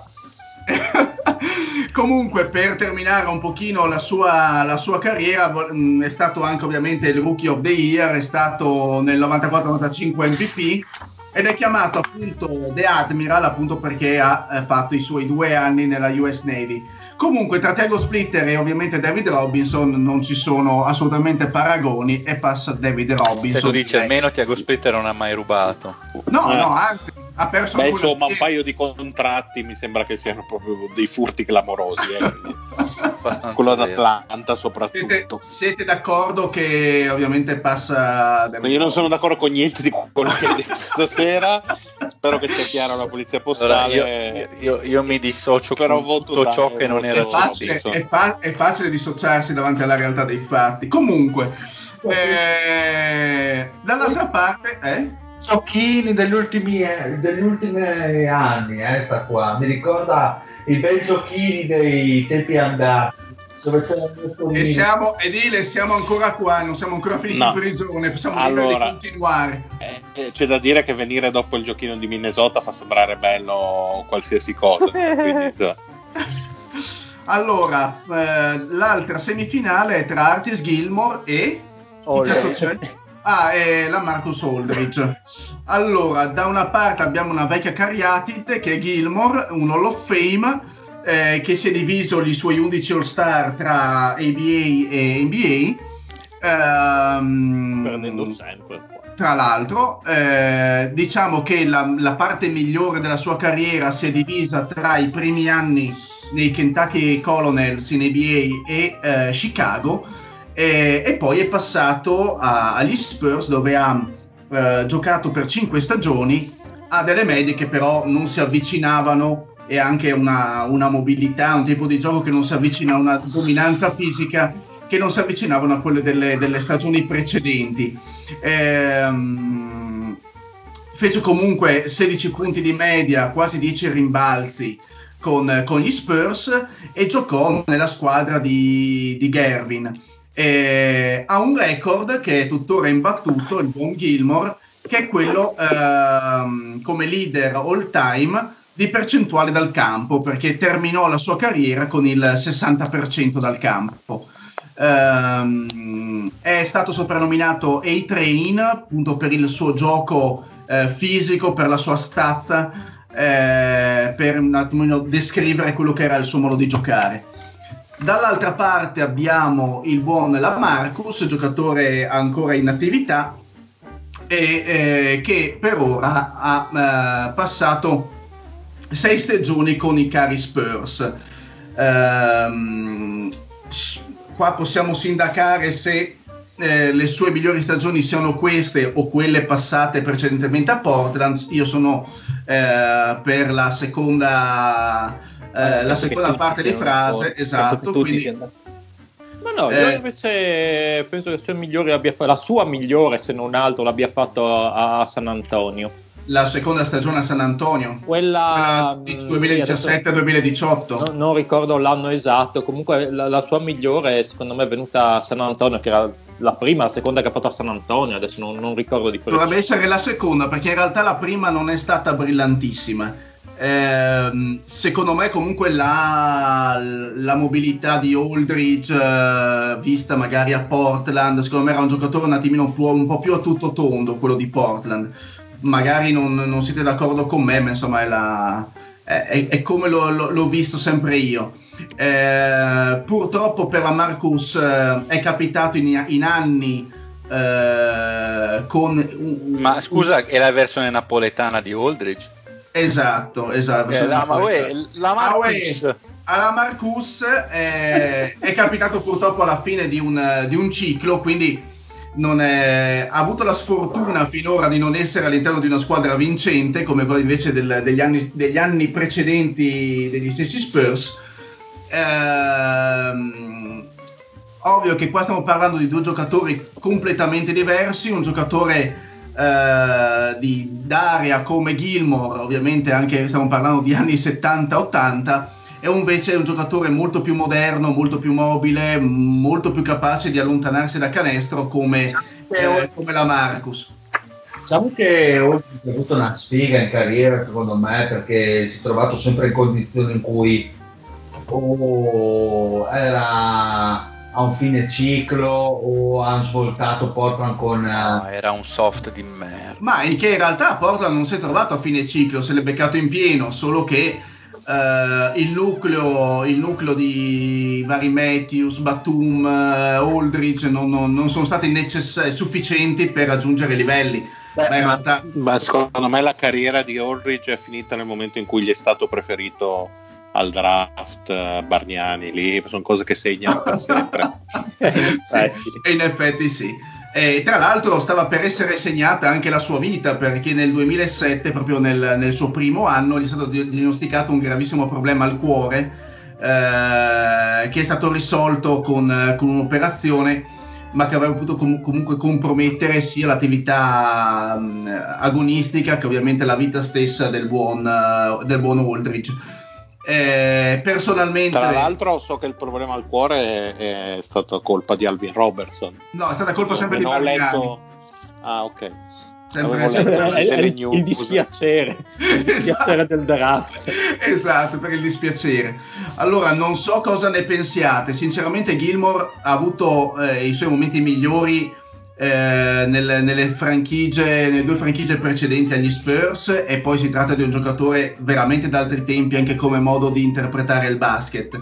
Quindi, io tra i due, sinceramente, farei passare mh, eh, la Marcus Aldridge. Non so se siete d'accordo. Io sì, la penso allo stesso modo. Ma tra l'altro Eh. è abbastanza ininfluente chi passa Ma tutti. sì, Esatto. sì, È ma sì, ininfluente, andiamo avanti, andiamo avanti che dobbiamo sforare le tre Allora, date- da- datemi solamente un nome per chi passa e affronta David Robinson. Metto Aldridge. Sì, va Mettiamo, benissimo. mettiamo Aldridge, che ovviamente Però- perde a bastonate. Eh? Vi- Vince Tiago Splitter a sorpresa. Perché? Perché è un bravo cristiano. È un bravo Eh no. cristiano. Eh, ma eh, no, non era mai bravo quanto Robinson. Che infatti, che eh, l'emblema.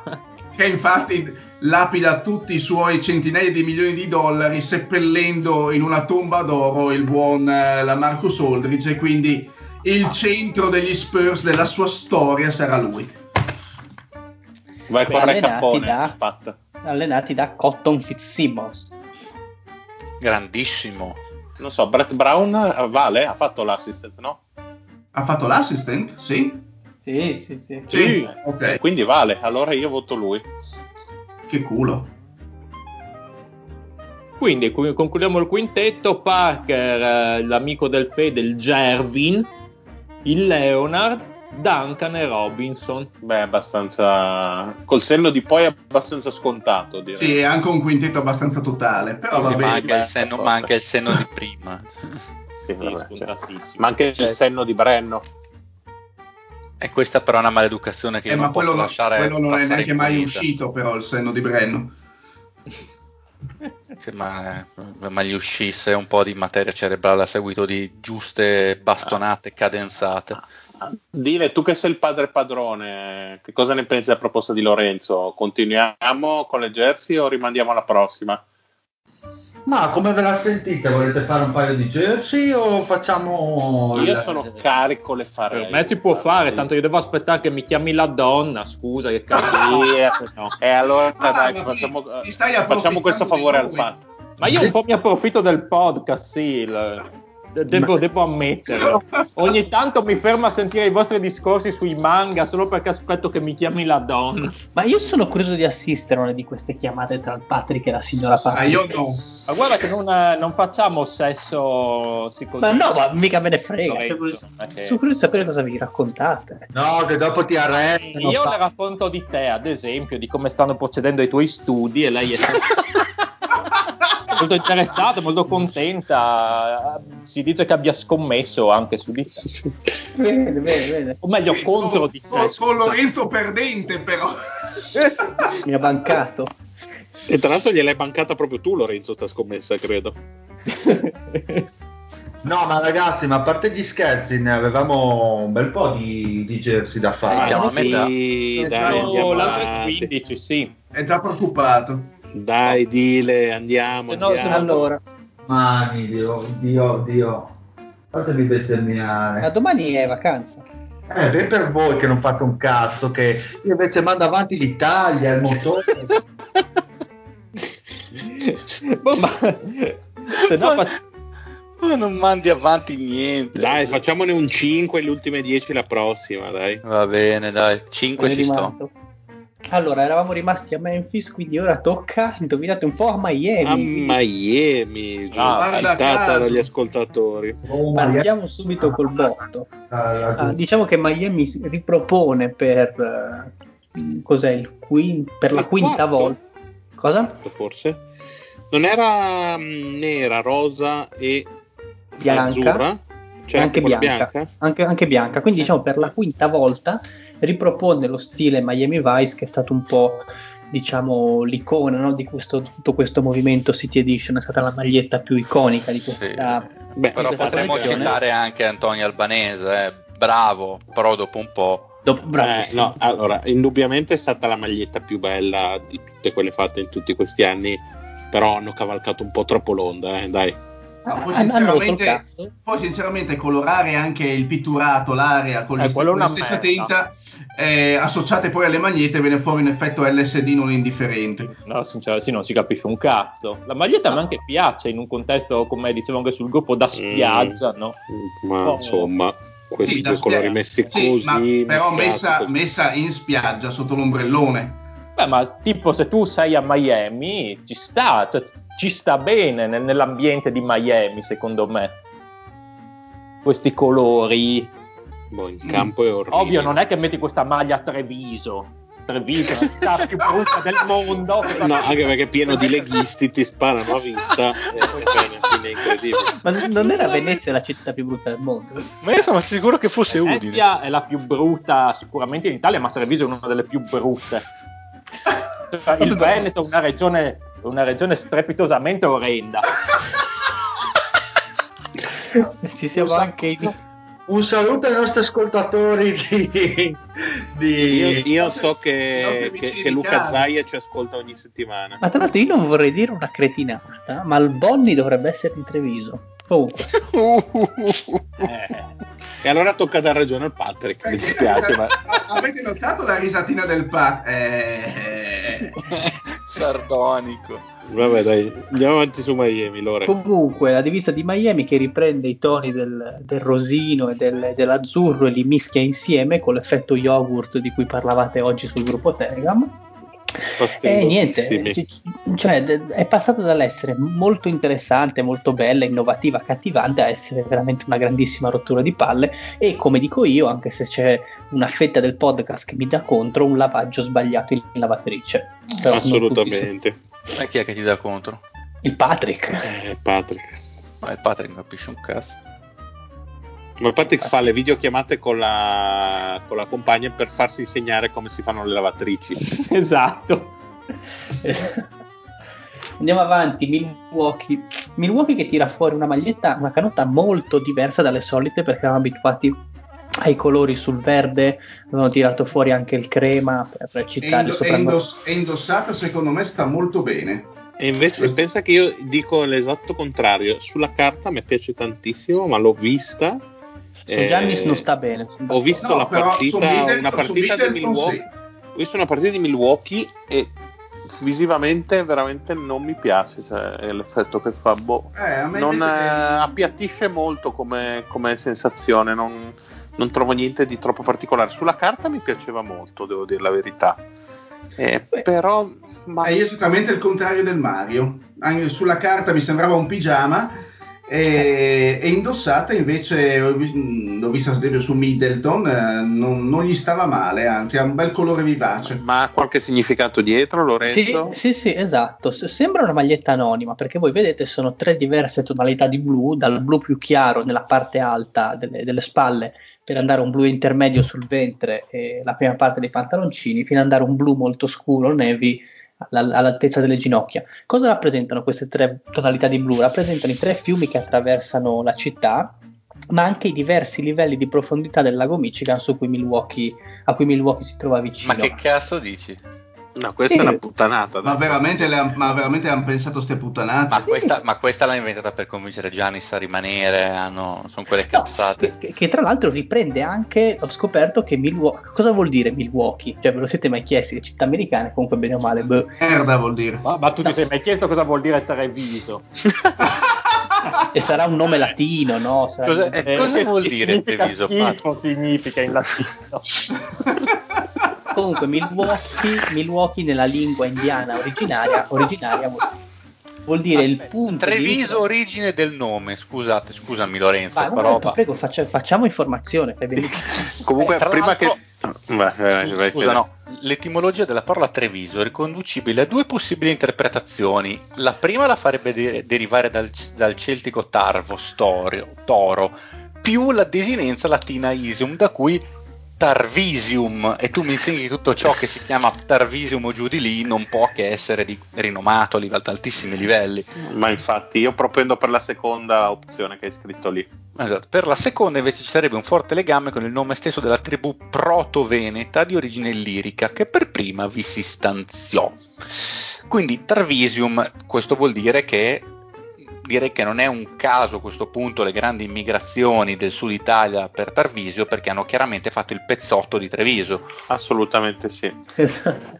E Fatto, io comunque ci tengo, ci tengo a precisare che eh, insomma, eh, quando fu scelto in NBA prima di Orridge, eh, Bargnani giocava a Treviso, quindi traete voi le vostre conseguenze. Tutto torna.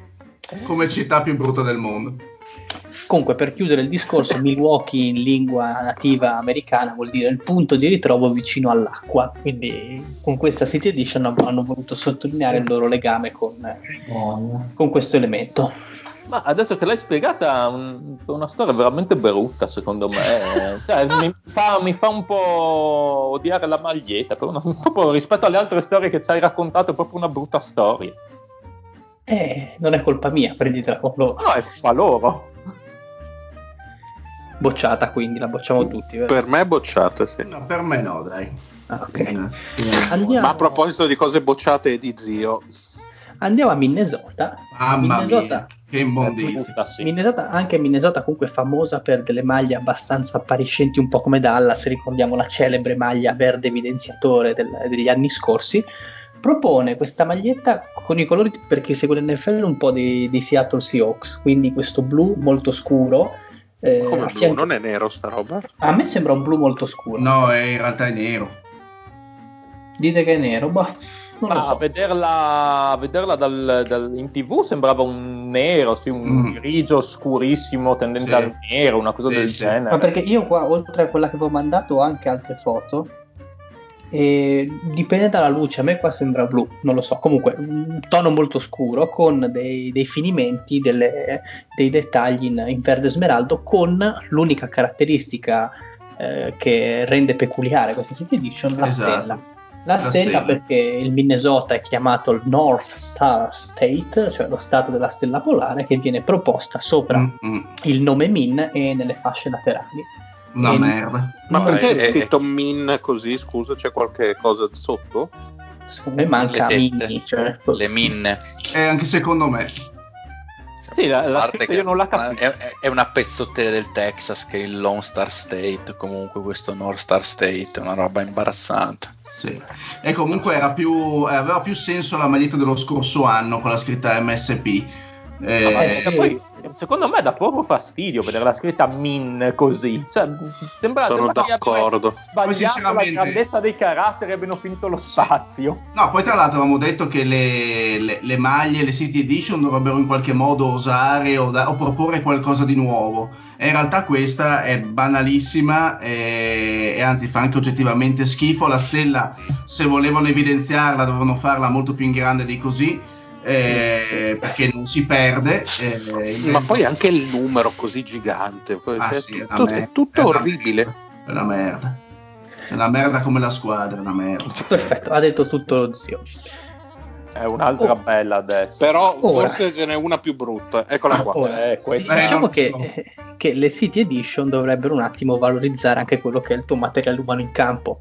Ecco, forse i Pelicans sono riusciti a disegnare la canotta che meno di tutti valorizza Zion perché con questa Ma addosso valorizza, sembra- scusa, nessun essere umano Ma questa scusami, cosa. non è Cioè, quella della... Oh Dio, non è vero, io l'ho vista, io l'ho vista mm, addosso a gente che fa calcio fiorentino Eh, esatto, esatto, non è la Fiorentina questa maglietta. Eh no, ok, però Ma no, sono gli fiorentino, sbandieratori del palio, cioè chiaramente. Ah, ecco. Ho capito, ma con loro Cioè, sta bene. Eddie Con si Zion vestiva quel- così quando faceva la musica a, a- a- cioè, sì, esatto. Cioè. Comunque, Zion con questa addosso sembra veramente un bomboloncino, prende 20 kg così dal nulla. Cos'è questa canotta? È una canotta con i toni del bianco, con, eh, ha come, come colori quelli della bandiera di New Orleans, quindi i colori della bandiera francese, bianco, rosso e blu, alternati ai gigli, famosi gigli di Francia, eh, dorati per ricordare un po' il legame della Louisiana con, eh, con la Francia. Eh, com'è questa maglietta? Diciamo a mm, sfondo bianco con le spalle rosse e molto semplicemente le bande a livello delle ginocchia blu con gli inserti dorati.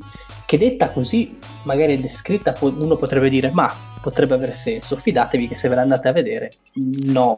È ma poi se- l'unica se- senza neanche un logo, un nome. Ma... Una roba tristissima. Ma io quando è uscita pensavo che fosse una veramente, sapete, quei fotomontaggi che fai magari con Paint, eh, ipotizzi, invece è vera. Cioè è vera, la usano. Sembra quelle squadre da mm, calcio, quelle di quarta categoria, tipo il campionato carnico. Che non hanno i soldi, allora le prime maglie che trovano a un prezzaccio. Ah, diciamo che le squadre che sono andate riproponendo la bandiera della città o dello stato sono andate malissimo, quindi Houston, New Orleans e ne vedremo un'altra do- e ne vedremo altre due dopo. Eh, quindi un Eh, però consiglio, no? È veramente orribile, bisogna dargliene atto. Cioè, sono andati bravi a fare una cosa che è veramente una merda. Però beh, questa secondo me è questa- peggio. se la giocano veramente. Ma No, quella, di, no, quella di Houston mi piace ancora di meno perché almeno questa qui non indossata è carina. No, no. No, dai. Non indossata può avere un No. senso. A calcio fiorentino almeno è carina. Cioè, di- ditemi. No. mm, Secondo me Ma- anche, anche il form del, del numero è abbastanza Ma orripilante. sai cosa? Sono le dimensioni, sono tutte sbagliate, le dimensioni delle, delle bande, le dimensioni dei- dei- dei- dei- dei- dei- degli stemmi della Fiorentina, il numero, è tutta una dimensione sbagliata sta maglia per me. La mancanza di un logo. Ve- Almeno, vere almeno c'è il rosso e il blu che sono i colori del Bologna in mezzo, almeno quello aiuta. Io direi che è brutta tanto, quel- tanto quanto quella di, di- di Houston per me. Secondo me quella di Houston è ancora più brutta. Sì, sì, ma ci arriveremo alle altre due. È veramente uno schifo di. Cristo, cioè una roba, ma, ma il Cristo, quello di cui parlava lo zio prima, proprio quello. Ci hanno già giocato, Fede, che tu sappia. Questa, con questa qui, sì, sì. Voglia. Non mi ricordo contro chi in questo momento, forse una contro Sacramento, so, però mi, sono sicuro mi di averla vista. mi sembra anche a me, Fede, una delle due. Però sono sicuro di averla vista e mi stavo vomitando, è una cosa orribile.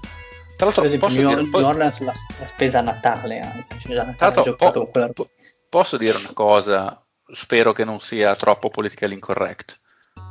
Però la maggior parte delle persone, dei, dei giocatori, sono di colore in NBA. Dovresti anche pensarci al fatto che un colore del genere sopra un giocatore di colore fa schifo. Beh, assolutamente. Indubbia- indubbiamente. indubbiamente. Beh, beh, questo qua è proprio uno dei capisaldi dell'armocromia, cioè che ognuno ha una colorazione a seconda del tipo di pelle e di capelli Comunque- che lo esalta o lo... Ti confermo, Fede, che era contro di noi che avete giocato Eh, mi pareva, allora, la prima no. delle due.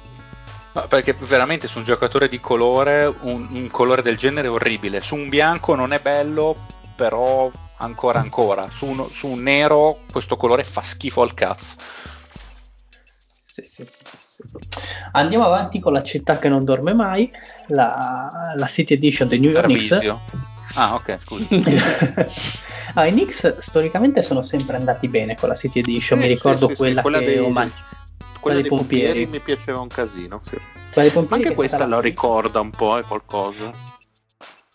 Diciamo che questa è la versione molto molto brutta perché è una divisa su base nera con sulle bande laterali i colori dei Knicks, quindi il blu e arancione, al centro il numero con un cerchio con scritto appunto eh, City Never Sleep, Sleeps, che è un po' il, eh, eh, il soprannome ecco, di, di New York. Una, A- città, una non, divisa a me non dispiace. Però sì, sì, io- sai che, io- a parte io- che la scritta non capisco perché metterci tutto quello e metterci anche New York Knicks. Cioè, Io posso dire però Boh. che secondo me i, i cerchi sulle maglie tendono a essere brutti. Ma su quello di Detroit può starci magari, perché un- questo è un po' chiassoso secondo me.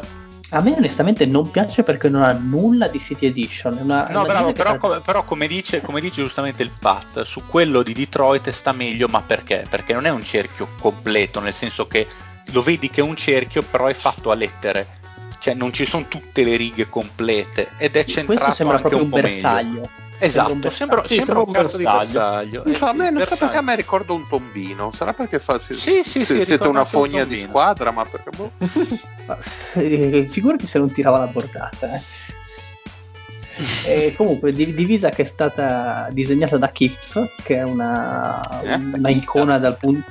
Da Piff, Ma è quello quello- della mafia uccide solo Ah, magari l'avrebbe fatta meglio. Comunque, eh, questo come in mi America. immagino è- con la, con la- con la sua voce da, da, da stronzetto radicale. Shit, Questa è la magia di New York. Perché è diventato i Gino Cimenti, scusa? In, in estate facciamo più selfie e video del solito, come nella sua pubblicità del cazzo della Vodafone, Eh, che la- l'avrei, fastidioso, sì. l'avrei appeso come a Piazzale Ma, ma scusate, posso fare una domanda un po' inopportuna? Ma abbiamo notizie del Dile che, che non lo sento Ah. più. No, se- Ah, no, ok, ci sei. Sto cercando notizie su, su, su delinquenti ex cestisti. Io mi pre- quando il Dile è silenzioso io mi preoccupo. Eh, ma il deal si presenta solo d'estate, come, come la mafia. questa, sta maglia qua che sembra la maglia del reparto runner del, del Decathlon. È una roba Beh, eh beh, sì, non posso dir di no. Cos'è il, cos'è il negozio di abbigliamento del Brenno? beh, beh, devo dire che hai ragione, però. eh. Non ci avevo Ah. fatto caso, ma Un po' sì, sembra della Quechua, Quechua come cazzo. Sì, no, come, come si chiama quella marcazza di merda che vendono Ardengo, Ardengo, te lo strengo no, una chipsta. La pizza. Ah, la Kip. No, no, questa è Kipsta, questa è Kipsta, sono d'accordo, questa è Kipsta. Ah, roba brutta, oh, fantastico. Scusa se ti ho disturbato, Dile, ma sai, ci tengo. Ma sì, Tra l'altro è dal bagno ci sta Bocciato. parlando il deal. no, no, sono sempre qua, sarà la mia connessione di merda. Ma te lo stai sdrumando, dile. Sì, me lo sfumo tutto. Fai bene. bocciati, bocciati comunque anche eh, Boh, non mi piace niente, anonimo, non mi dice Ma a me, a me non dispiace sinceramente il cambio, di, il cambio di colore sulla scritta, il, il passaggio dal bianco al rosso, sì, all'arancio, non mi dispiace. Boh, però gu- gusti. Eh, Andiamo avanti. Ti ricorda i tempi del Decathlon? Esatto. Il direttore Bombarazzo. Quel cretino che fumavi davanti al negozio e veniva lì tutto ciccione con due pizze sotto mano. Dice, ma sei uno, siamo degli sportivi, non fumare, fuma un po' più in là. Ma va a cagare, ciccione, cane.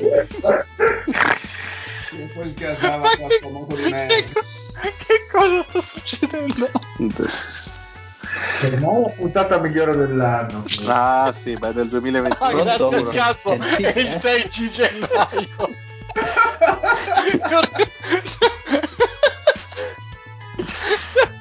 Beh, è automatico.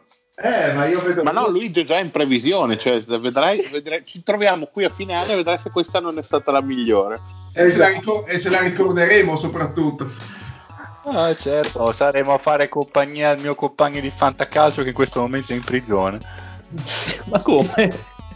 Eh sì, io, io non partecipo, però sono in un gruppo di WhatsApp di, di fantacalcio col Binance, tra l'altro, in cui c'è in cui c'è uno che lo- io l'ho conosciuto, cioè uno di quelli che ha i tatuaggi con le ragnatele sotto il gomito, uno di quelli un po' Ah, particolari. tipo lo zio, insomma. Esatto. Esatto. Storie losche, uno che a un certo punto nei gruppi scriveva: "Oh, Ragazzi, ho una TV Samsung da 65 pollici da dare via in fretta. Chi è che ha 300 euro lo do a lui.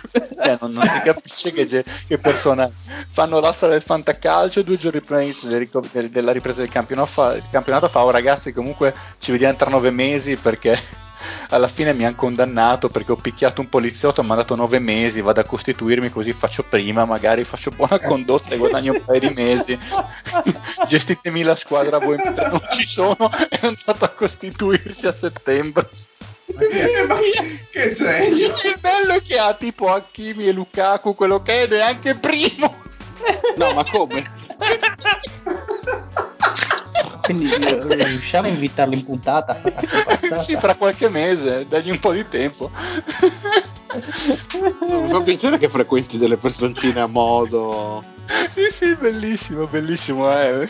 Ma c'ha anche. Posso chiederti una cosa, ma questo tuo amico per caso giocava negli Spurs eh, negli anni 80? Sì, sì, ma anche eh, ma le cose peggiori le ha fatto dopo essersi ritirato come altra gente Ah, ok, ok. Un bellissimo momento, grazie Fede. di nulla è un piacere e avevo appena iniziato poi il resto ve lo dico dopo Ah, perché c'è anche un Oklahoma? dopo. sì sì Dai, chiudiamo con Oklahoma, poi andiamo. Bravo. Ah, chiudiamo con Oklahoma. Vi ricordate quando dicevamo delle bandiere statali? Ecco, perfetto. Oklahoma riprende un po' la bandiera dello Stato. eh, brutta anche questa perché anonima. Sono delle strisce trasversali eh, blu, azzurrine, arancioni e blu scure. Ma Ok- Oklahoma onestamente ha sempre ciccato la, la City Edition, sempre con questo stile qua, quindi sull'arancione e sul blu. Sai, io la prima volta che l'ho vista zero. eh. mi sono visto la scritta invece che Oklahoma Yokohama, come quella dei pneumatici. E, Ecco. e ci stava anche bene, devo dire la verità, con questo sfondo. Eh, è molto simile a quella degli Spurs questa, eh. Ah, no, quella degli Spurs È un ne po' parliamo la, la prossima No, ma settimana. quella degli Spurs è bella. Mm, Lo dico subito, spoiler. Quella degli Spurs è bella. bella.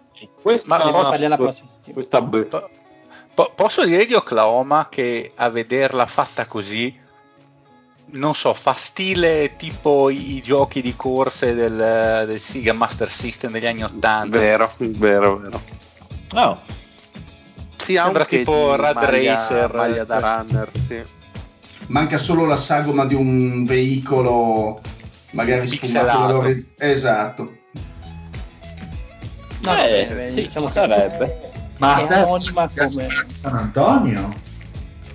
A me sì, sì. San Antonio è bella. Anche a me Poi piace qua di San Antonio. C'è tutto il significato dietro che vi racconteremo la prossima puntata. Mentre il significato di quella di Oklahoma è non, aveva, non ci avevamo voglia. No, eh, pu- purtroppo non è che posso inventarmi la roba, o meglio, lo farei se avessi voglia. eh, Però poi, poi- i tifosi Siamo veramente, siamo veramente credibili comunque. come Scusa, ma gente che inventa le accuse, i giocatori di basket, perché non inventa No, ma poi, ma poi i caldissimi tifosi di Oklahoma mi vengono a prendere. "Mm, fai fake news anche te, sei come il tuo collega Dile, siete tutti uguali voi. e tu ti offendi intanto collega lo dice qualcun altro Esatto. Bene, dai, la prossima settimana ripartiamo da Orlando, quindi che Orlando ha anche Caruccia da raccontare. Molto bene. Ok. Oh, perfetto. Molto bello. Andiamo ai saluti di questa puntata al Funicotone, un saluto al Mario, grandissimo. Buona serata a tutti, e in particolar modo al mio amico Ginobili. Un saluto al Patrick, grandissimo. Un buon campionato a tutti. Eccolo qua, adesso lo riconosco. Un saluto al Fedei. Bella Regaz, un saluto al frate ma ingiustamente carcerato. Un saluto a Lorenzo. Buonanotte a tutti, un saluto particolare a Piff, ai Trevigiani, ai Cristiani, a tutta San Antonio, ai dipendenti della Decathlon, a cui dico si fa per ridere. Bravo. Perché ti pare il culo così. Allora Tanto deve ancora salutare lo zio, quindi siamo nella lasciate per ultimo per un se. Zio, fai qualcosa, di qualcosa a questi Diventate tutti cristiani che tanto vi piovono i soldi, non dateli a nessuno, come fanno i veri, i veri credenti, mi raccomando ragazzi. Tenetevi tutti i soldi in saccoccia sotto il materasso e poi andate a messa la domenica, bravi ragazzi. Anche domani che è la Befana. E infatti io domani sono a messa, bravo. Ti prego dimmi che non è vero. E certo, perché sono pieno di soldi, come il Dungeon Robinson. Ah, ok, allora non è vero. Lo sappiamo che non sei pieno di soldi. Cioè la ninfa sì. Sì, Anche no, Tiziano. Perché, no, perché erano i miei quelli di Ninfa, quindi sì, lei Eh, sì, sì. soldi. Erano, erano, erano. Erano. Ah, ti ricordi quella volta che hai detto sì, lo voglio? Ecco, ciao. Che avevi il gioco sulla schiena. Veramente quando esatto. Sì, cioè, avevo il- però anche cioè, la spilla di The Homies, se non ricordo male. Sì, ce l'avevi, No, avevi anche gli sotto le sotto scarpe. sotto le stoviglie adesivi. entrambi, entrambi. aveva. Sì, e non mi avete fatto desistere dall'azione sconsiderata comunque. Ma, ma il Fede ma- ci ha provato per, per mesi e mesi, fino all'ultimo direi. Cioè, a parte che quando eri lì in chiesa ti ha messo il gioco sopra come l'ultimo dei buoi schifosi, cioè l'ultimo moto di orgoglio potevi anche tirarlo fuori.